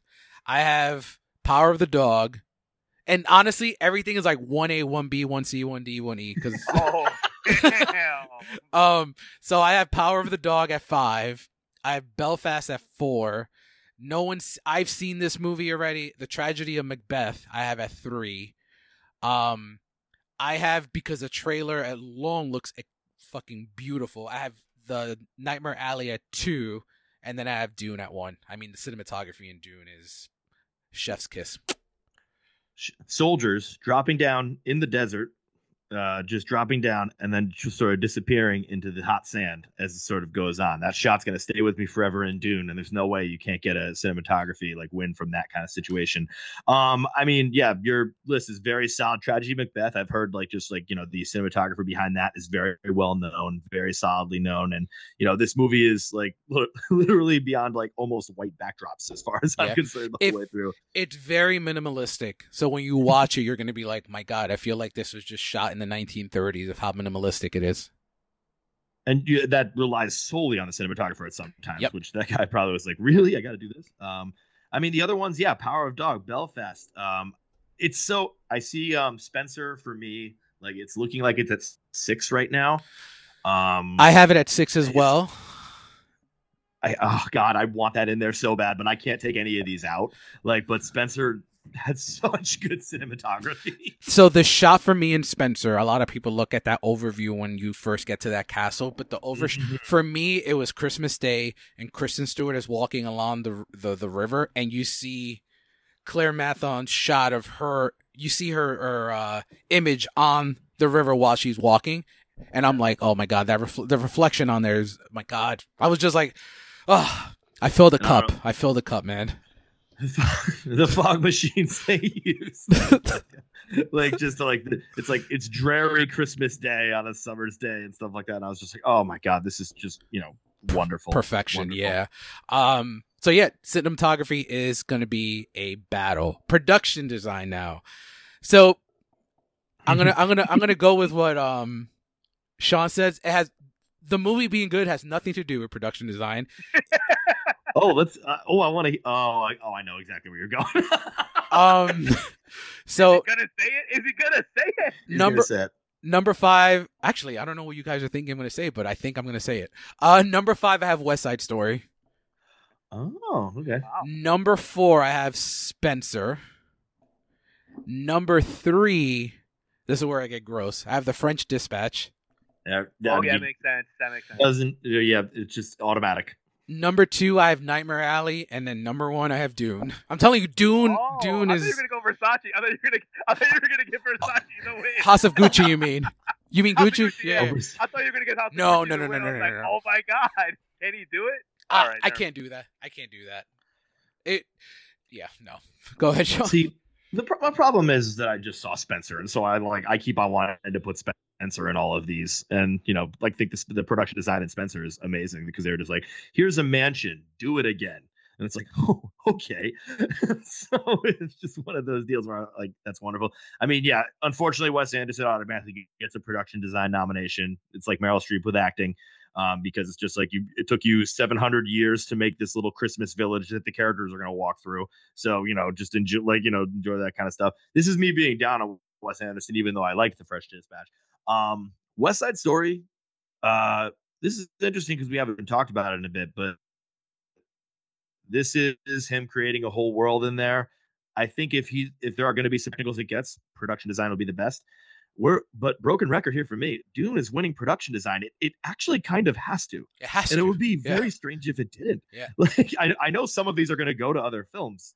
I, I get that. I'm going to make peace with that eventually through like you know a couple of months of therapy. But like, I, I, how does Dune now win production design? It's so good. But, it reminds uh, me of um. I I personally love Once Upon a Time in Hollywood, but it reminds me of that when Hollywood was in this category. I'm like, you don't give it to anything else but Once Upon a Time in Hollywood.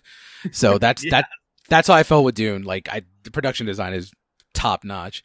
Uh, moving on to animated feature, I feel like it's four films are guaranteed, and who the fuck knows what number five is. um, so at number five, and listen, this is just a. I like the movie. I don't think it's gonna eventually get in. I have Where Is Anne Frank. Sure, why not? I got nothing fucking else to put. I got nothing else. I got nothing else to put in there right now. Um, number four, I have Luca. Number three, I have Flee. Number two, I have my favorite animated film of the year so far, The Mitchells versus the Machines. And then number one, I have Encanto. okay. I have your fifth. Um, Raya and the Last Dragon. Oh, please, please make that happen, Sean. Make that, That- happen. here here is the problem with it is that you literally forgot about it because it jumped it, it came in like i mean let's see when did the window close? The end of february. Yeah. like beginning of march, March. it got released. I mean wow is this film trying to avoid getting nominated by the academy? I've never seen any film hide from the academy more than getting nominated two seconds after the embar like the, the last year.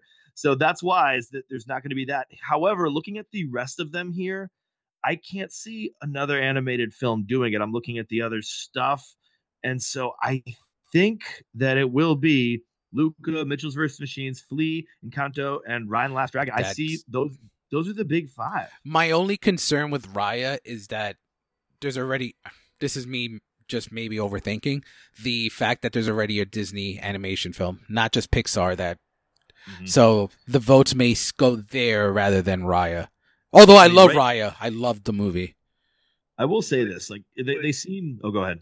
Would Sing Two have a chance to sneak in here? Or no? Yes, yes, yeah. Is it when does it come out? and uh, I see it next week, but uh, I think it comes out Christmas week. Sing 2 could come in there. Yeah, Yeah, and that- that, could like balance out some studios. Yeah, that Like, could be it. Absolutely. You Damn. you nailed it. Um, but I think Encanto's winning. Encanto, yeah.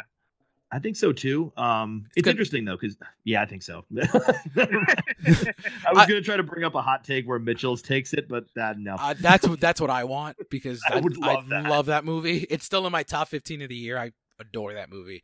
Um, and now we get to the heavy hitters: adapted screenplay, which is the trashiest adapted screenplay lineup in fucking a long time. Lineup sucks, man. I, I I don't know. Listen, I understand why Aaron Sorkin said, "Hey, we're going to campaign being the Ricardos as adapted." Then probably someone asked him, "What book is this adapted from?" like is this adapted from I Love Lucy? Um, so he switched to look original. at I Love Lucy bio, and you just you know be like, it adapted from this. so adapted screenplay I have right now. I have The Last Duel. I have Coda. I have West Side Story. I have Nightmare Alley, and then I have Jane Campion winning for The Power of the Dog. I mean, Jane Campion winning for the Power of the Dog makes the most sense because she's the most likely to win Best Picture um, at this point, uh, with a couple of other films being likely to win Best Picture.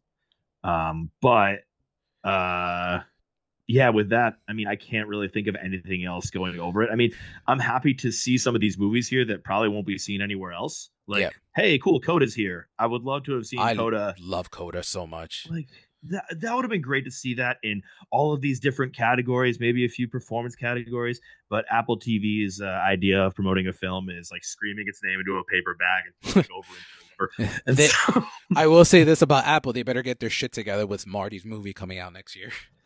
I'm, dude, he will just kick him in the shins.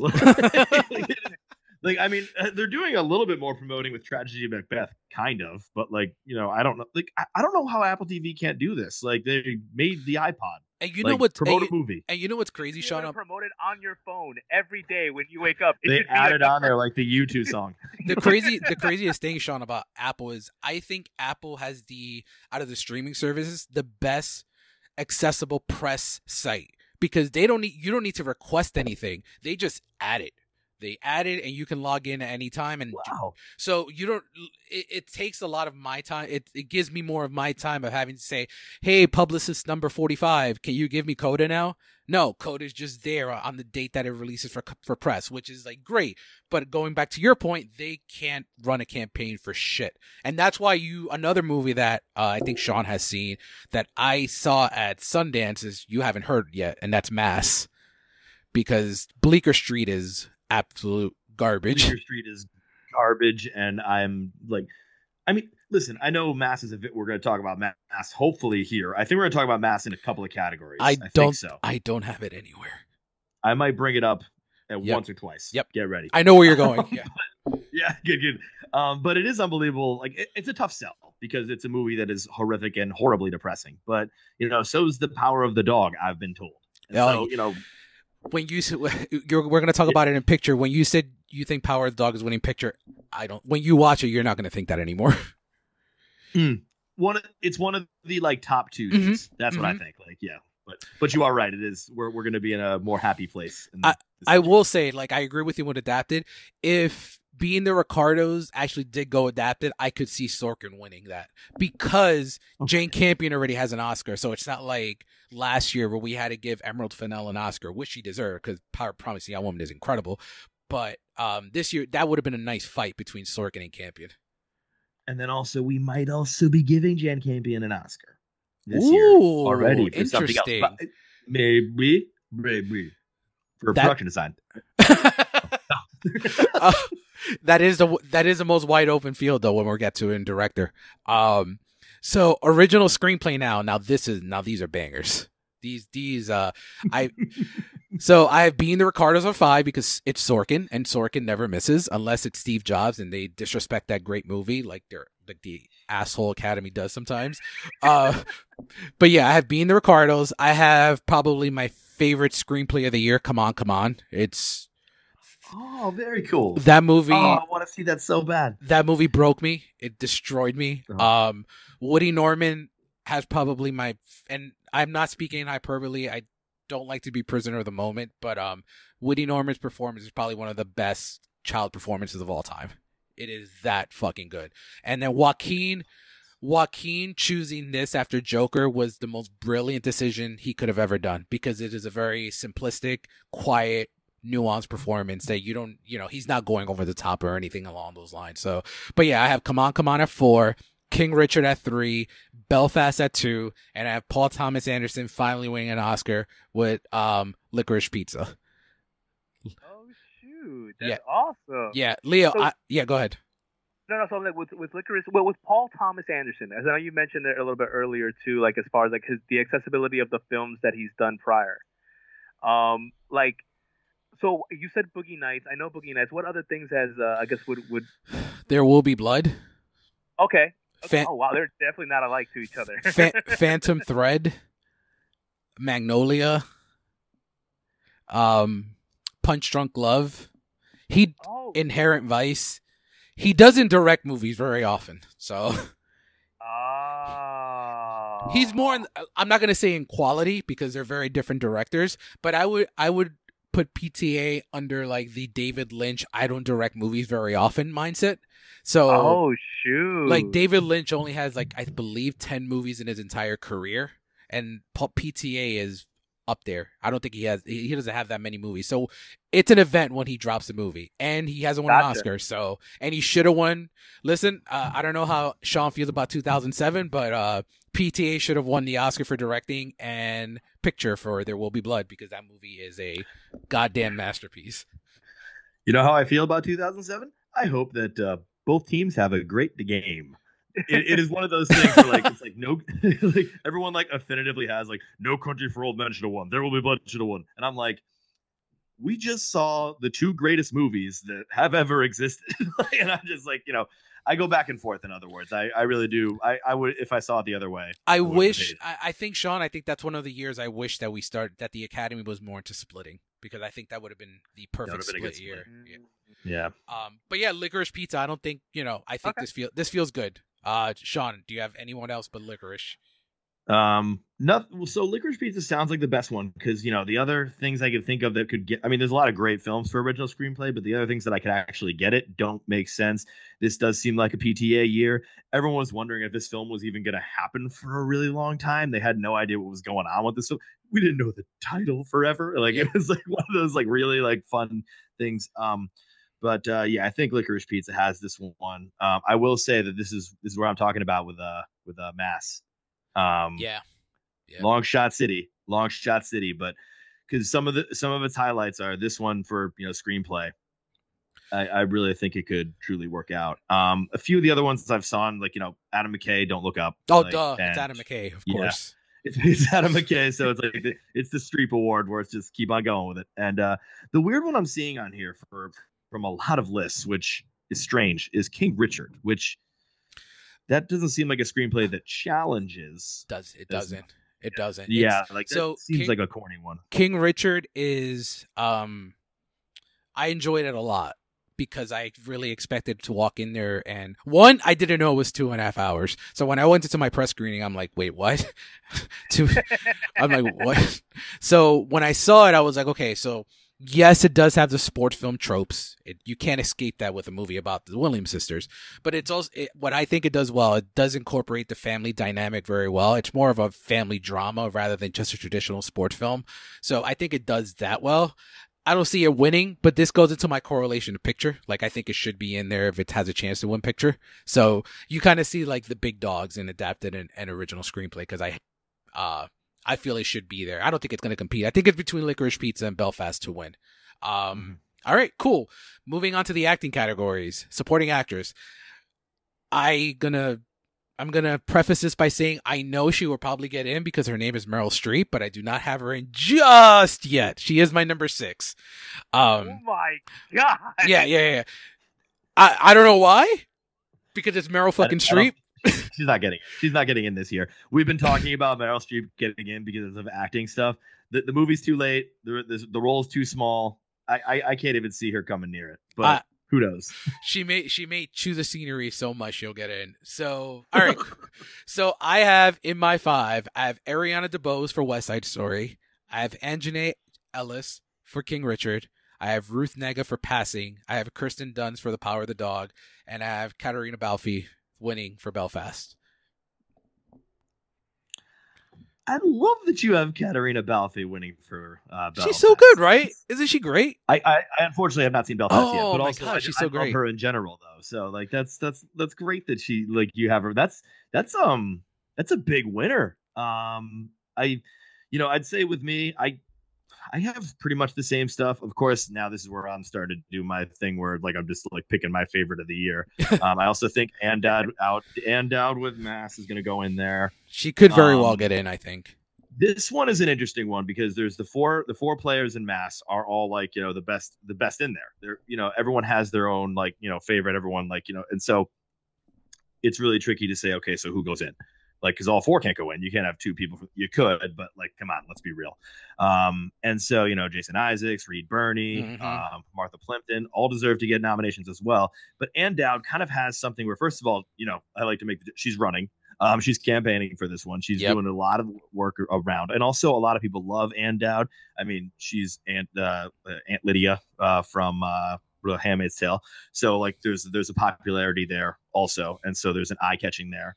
Um, they think she's good in that. So there's some voters that will like you know catch her eye there. Oh, maybe I'll see this mass thing. Uh, then they'll cry for two hours, and then they'll say, "Wow, she was really good." Um, and so, um, oh, he's he's not he's not joking, Leo. That movie's the most. I I took a shower after that movie. I'm telling you, you just it's like oh, you're just watching four completely broken shells of human beings talk to each other. Once again, tough film to sell. yeah, but um, it's truly great. Um, the other I love. Uh, first of all, really love that you have Ruth Negga in passing on this. I agree with that one wholeheartedly. Um, another one I'm thinking of uh, is Marlee Matlin in uh, Coda. Oh, she's so good in that. She is so she's great. so good in that and kind of like mass it will be like you know it's like hey we didn't honor the really good film that we should have honored but here's a couple of actress nominees for you. I'll, I'll, take that. I'll take that. And it go, and it goes by the reason that i'm not giving as much love to coda as i want to it goes to the bleecker street argument. Apple just can't yeah. campaign and that's a shame because coda is in my top five favorite films of the year. Uh literally that final five ten minutes broke me. It was so war- heartfelt. So, so um so yeah, I I am agreeing with you. When you see Belfast, I think you'll be on the same boat with me as with Caitríona winning. And I've never seen now, Outlander, so yeah, I'm I'm actually curious. You don't have because uh, I actually am thinking if like you know I don't know who's gonna win this because it's an absolute mess. So you have her winning. That's awesome. I I thought a lot of people have Dunst winning right now. Um, I think it would yeah, be a weak. Think? I think it would be a weak winner. Yeah. Oh, I haven't she, seen it. That's she doesn't. She doesn't have a lot to do. She doesn't have her Oscar. She's very. She doesn't have. She doesn't have a scene. She's very. Oh. See, that's the thing. She's very good. I'm not. She deserves to be in the five, but I don't think like Caitríona has an Oscar scene. Like absolutely oh, has a yes. scene. Yes. um, Kirsten doesn't. She's just consistently very good throughout the movie, and I just love Caitríona, and I love the final scene with. And I'm not going to spoil it, but there's a big dance number at the end of the movie, which is like got me. It reminded me of another round, but not as depressing as another round. Uh, but yeah, good stuff. Now we move on to supporting actor. Um, my number five, oh and I'm gonna champion the fuck out of this this actor for the whole season. Um, Robin De Jesus from Tick Tick Boom. I haven't. Yes. yes. I haven't seen the movie yet, but I saw um, Boys in the Band from last year, and he was amazing. And yes, he and he he has an Oscar scene, which is oh, oh uh, it broke me, Sean. Like it abs like I, I I've always joke I don't really cry at real life events, but with movies, any little thing makes me cry. And uh Robin De Jesus sure does that in Tick Tick Boom. There, first of all, he is hilarious. And then he has a moment towards the end of the movie that you're just like, my, you're broken for him. It is such an incredible performance. I am all in on him after seeing it. Sean? When does this come out for losers like me? Is it this, is it this Friday? It'll be out Friday. It'll be out Friday. Yeah. Oh, I, I, I love this actor so much. Um, he actually he came up from like the uh, like City I teach at and everything. So oh wow, that's like, awesome. Oh my god, I didn't have him as a student. I would have had him as a student of drama, of course. But no, it's oh my god. So definitely let me know what you think when you see it because I think you're definitely gonna love him. Uh, number four, I had J.K. Simmons and being the Ricardos because he has been one of the standouts in the reactions.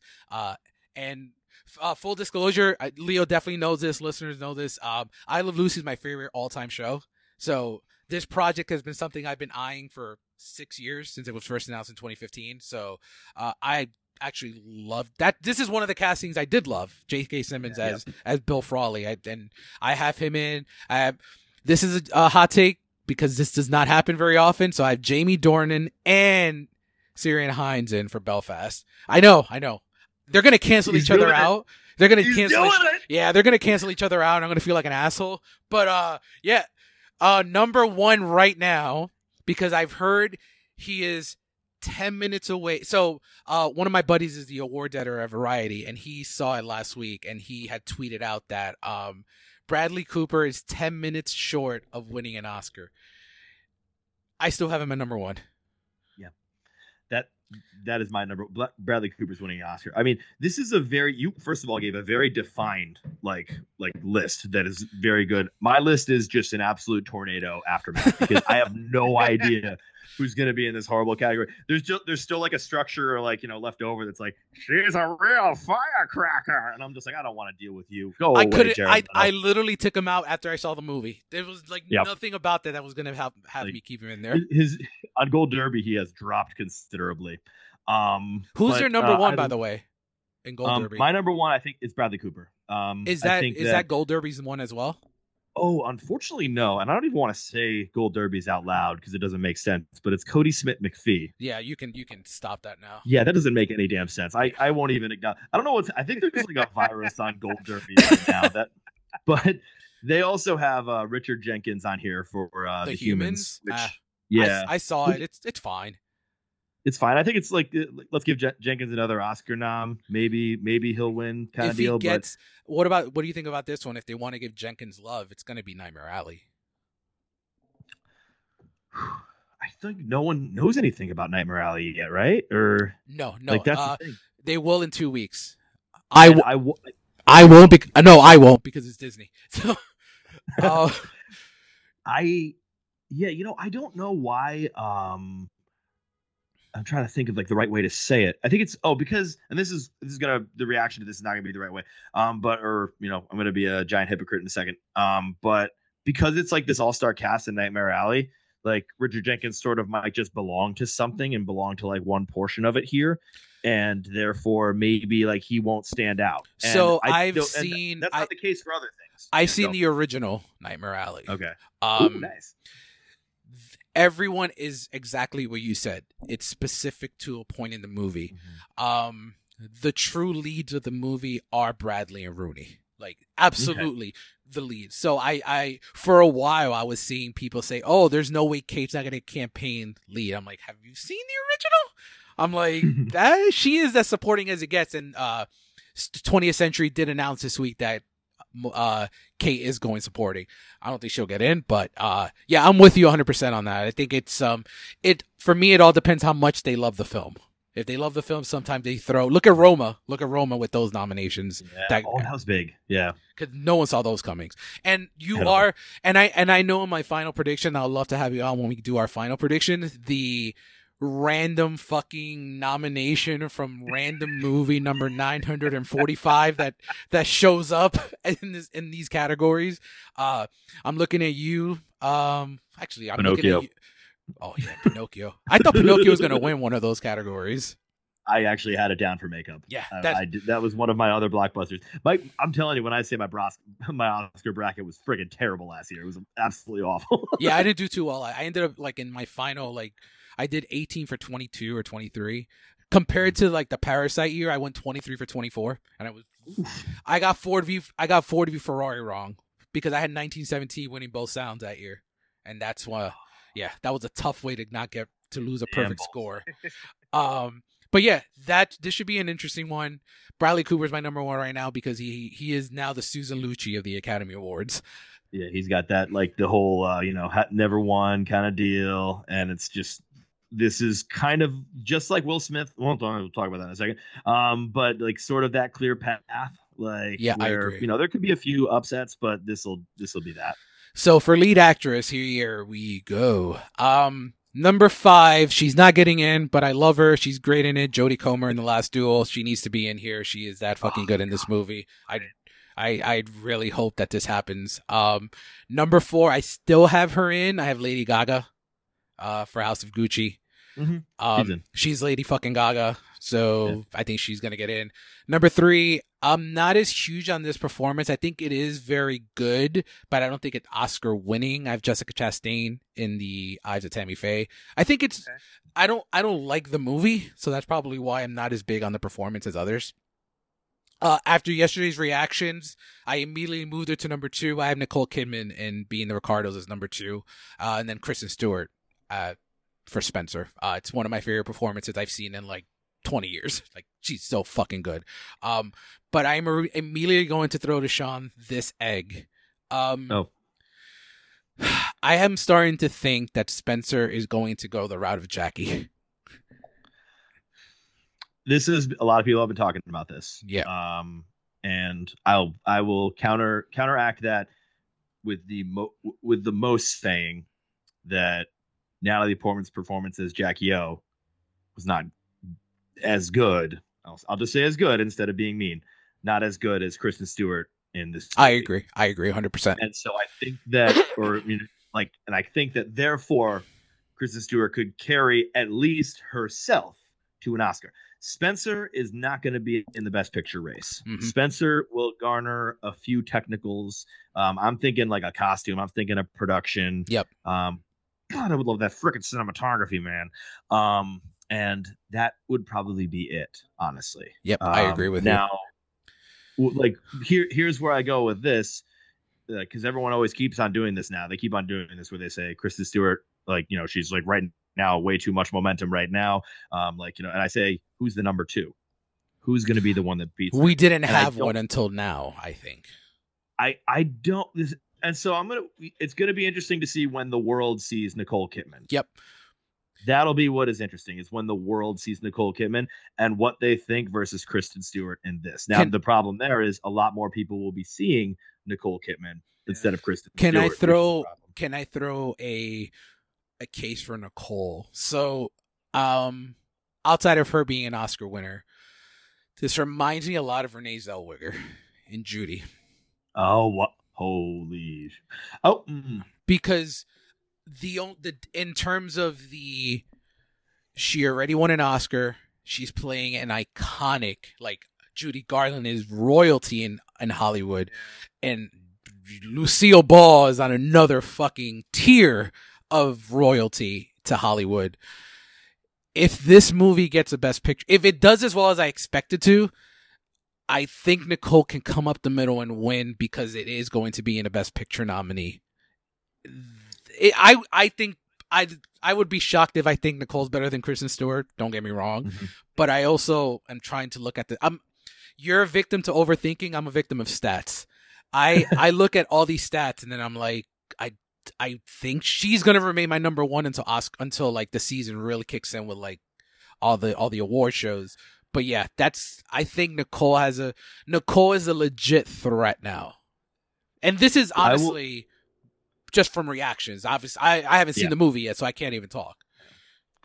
I will say in terms of the Judy, um, the Ju- Renee, Renee Zellweger and uh, Judy uh, comparison. Um, I was born in 1989. Back in 1989, it was defined at that very moment that Renee was going to win the Oscar for Best Actress in Judy. It was mm-hmm. that far back in time. Like, I mean, like right now, it was, I, it was for like I remember, like it was just like they're doing.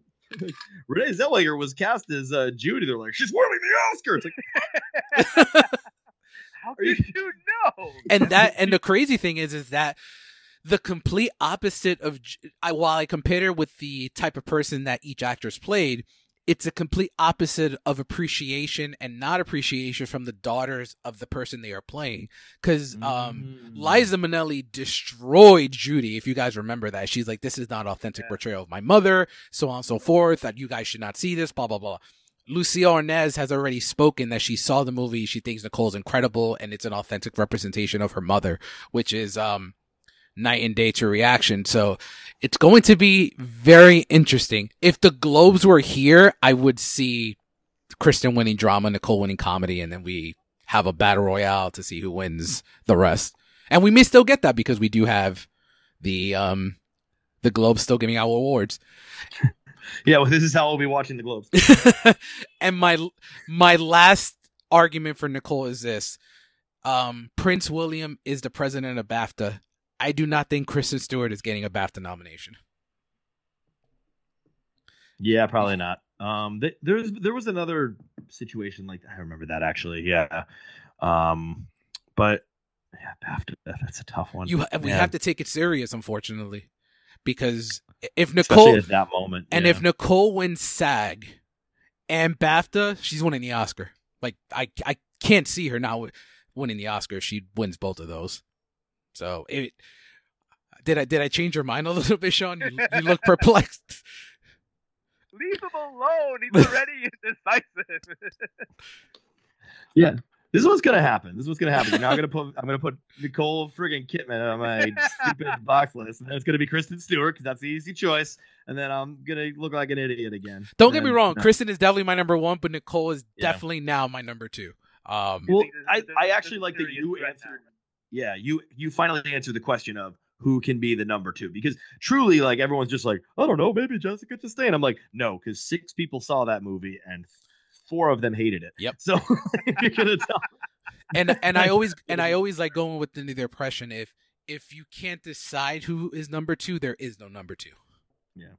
Also, I think Olivia Colman's getting nominated because she's the new Meryl Streep who gets nominated for everything. Oh But- yeah, that's probably is gonna. Yo, That's honestly, out. yeah, that's gonna take Jodie Comer's spot, and I'm gonna be very heartbroken about that. Jodie Comer's not getting nominated, and it's really messed up. I mean, truly, they and I don't know how you do this the right way. Uh, Jodie Comer should have been marketed, and still could be, and maybe still selected in Best Supporting Actress. She she Uh, wins but- then if she's in there. I think. The- I think, um, yes, I think so. Yeah, I would, I would probably give it to her. Yeah. Oh yeah, yeah, definitely. Yeah, Yeah. seeing Caitríona's performing, I think she's great in it. But no, Jodie. Jodie is pooh, so damn good. can't Caitríona's as high up as she is. That's gonna my uh, my soon to be wife is gonna be thrilled by that.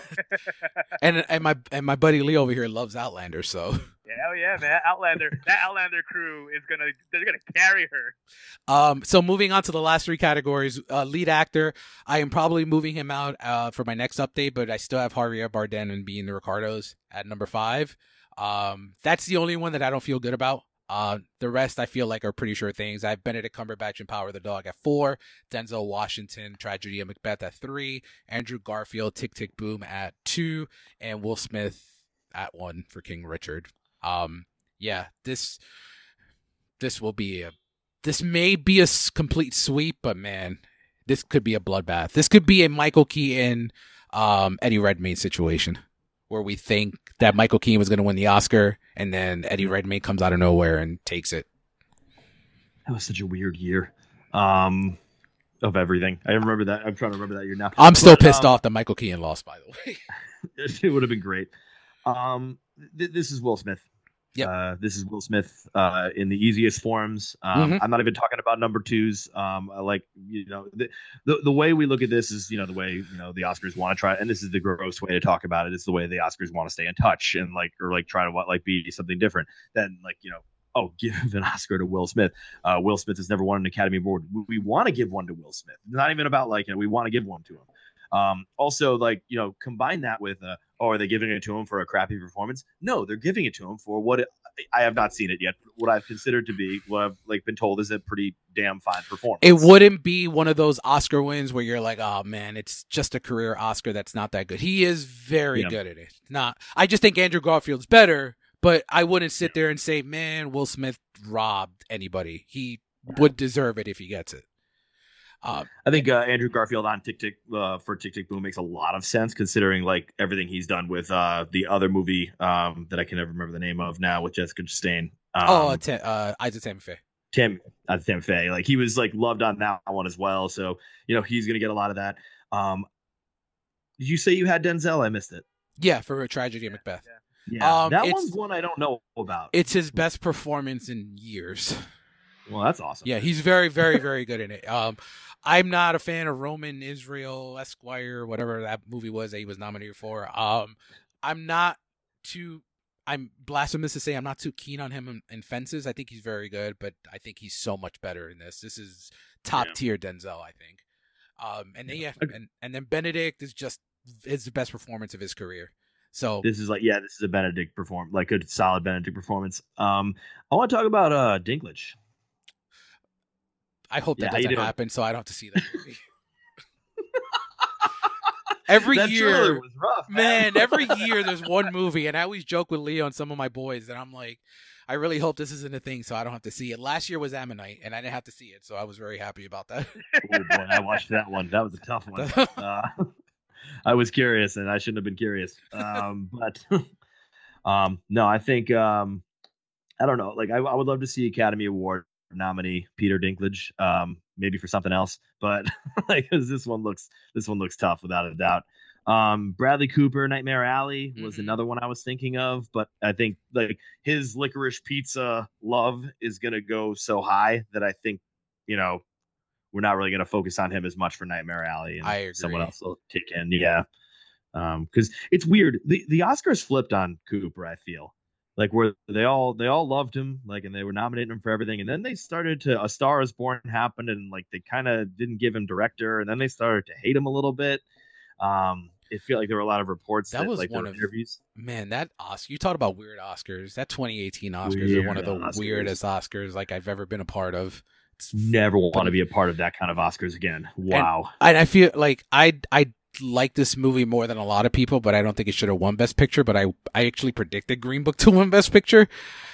It's not a bad prediction when I mean hindsight for me, but like because but like because I, I, didn't predict it, but then I was like, oh, that actually doesn't make a lot of sense based on all the crap that's going on. I don't think they were ready for an international film to win um picture. then one year later, then Parasite came in and said, you know what? And I think that's the biggest case with Parasite is like it like it took con- took control of the conversation right away, and then it mm-hmm. just never let it go. The argument that I always give though is that uh, Parasite was in theaters, um, and most of the Academy hates um, Netflix and hates streaming services. Well, yeah, and they even still do. In the year where all we could do was watch movies on streaming services, they went to Nomadland, which yes went on Hulu eventually, but was in theaters for a certain run. Yeah, being no, played I'm... completely to open, completely to like no one was in there. But, um, ugh, man, tough. All right, so let's finish this off. Best director. Um, right now, this is like one of the who the fuck knows type of things. So I have uh right now I have Lin Manuel at five for Tick Tick Boom. Probably not gonna happen, but I'm just gonna throw some love in there until it doesn't happen. Uh Paul Thomas Anderson for Licorice Pizza. Mm-hmm. Uh Jane Campion for uh, Power of the Dog, Denis Villeneuve for Dune, and my winner is Kenneth Branagh for Belfast. I think that feels feels right, at least at the top. I love this, and I'm pretty close to the same thing. The Lin Manuel is definitely a gigantic swing. Oh yeah, yeah, yeah. I am gonna. Um, I am calling yeah. my shot. like it, it's a cool swing. I'm I'm I'm because I think they really. I mean, everyone loves Lin Manuel, but I, I, think they really like him in that directing performance. So I what do you uh, down for that? What am I? I know I'm forgetting something. What am I forgetting for a director? Oh. So I looked at I'm, I'm, looking at it here, and you really aren't. Um, I'm looking through them, but I would say that um, Guillermo del Toro. Um, oh yeah, be, yeah. Uh, oh, could be one. I just remembered who I forgot. Uh, Adam McKay. I don't know if he. Well, let's see. Where is he? I'm not going to look at this. I'm, I'm going to stop. stop looking at Gold Derby. I look at Gold Derby too much.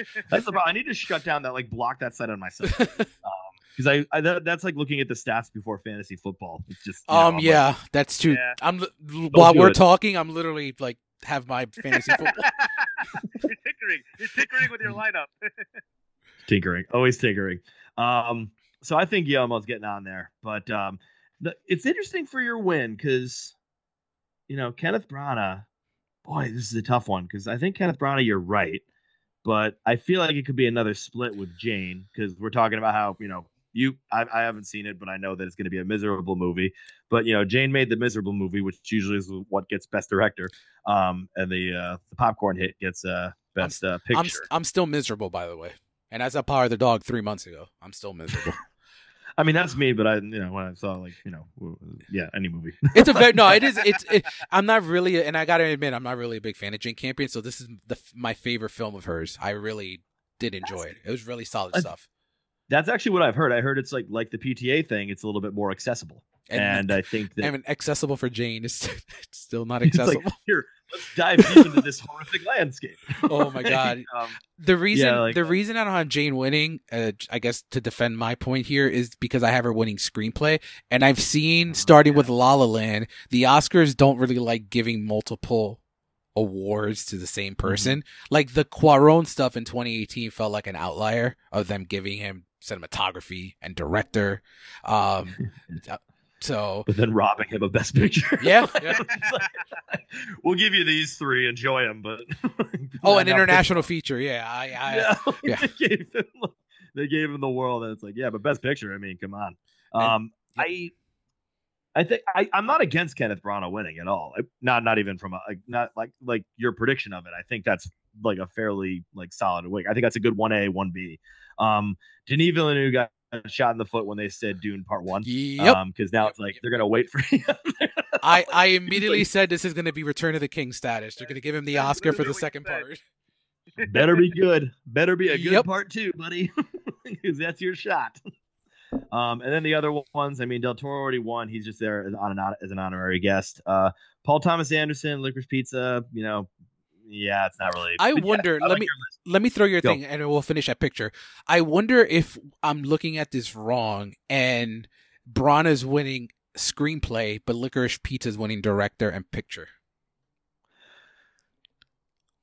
Uh, Paul Tom. Oh God, I don't want to say this statement, but I'm going to say this statement. Paul. No, I don't want to say. I'm going to say this statement. Paul Thomas. Paul Thomas Anderson is more of a writer. Yeah, he's also an amazing director. Yep. He's also an amazing director. Um, but I think that Paul Thomas Anderson is more of a writer. He would like his Oscar um, in the writing category. The writing, yeah, yeah. But I mean, he doesn't have control over that. but for sure. Like that, but that's what maybe he'll be pushing for. Maybe they'll be pushing for a little bit more. And I, I just also don't see Paul Thomas Anderson get, getting director like at all in this one. I mean, he, I mean, it's just it's just such a stacked category, and I just see Campion and Branagh are just so far out front and it's yep. one of those two. Alrighty, and then to finish up, best picture, uh, I have Being the Ricardos at ten. Don't look up, Nightmare Alley, Licorice Pizza, West Side Story, Top Five, Tick Tick Boom, The Power of the Dog. I have Dune at three. I have King Richard at two, and I have Belfast winning Best Picture at the moment. Uh, I go under the mindset of it's between Belfast and King Richard at the moment. Um, it's a very weird thing for me to say because usually when you have a number one and number two, they are two completely different style of films. But these two are very much crowd pleasers. But um, yeah, that is my ten, and um, I don't have Spencer in right now because of the Jackie situation. So I want I want to put it in, but I can't at the moment as much as it pains me, Spencer's not going to be nominated for Best Picture. Yeah. Um, and I don't think that's going to harm Kristen Stewart's chances. I think that will be okay.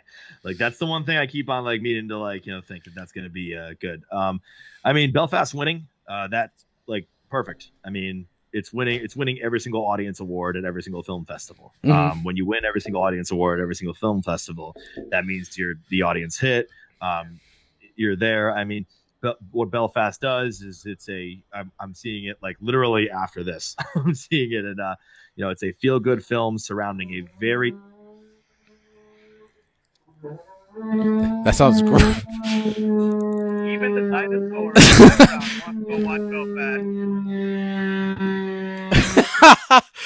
that sounds like you had the T Rex from Jurassic Park.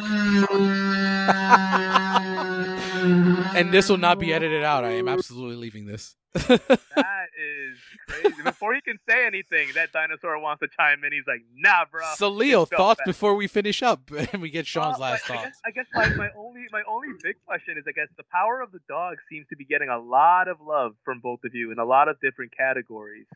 Is that like a clear cut like top fiver to take serious though? Yeah, or is it something yeah. that like it's just way too depressing, man. The Oscar ain't gonna go for another depressing movie for the like the 40th straight year. I, I like Parasite is an incredible film, but it's not the fucking happiest movie in the world. Yeah, um, fair. Moonlight is not that happy.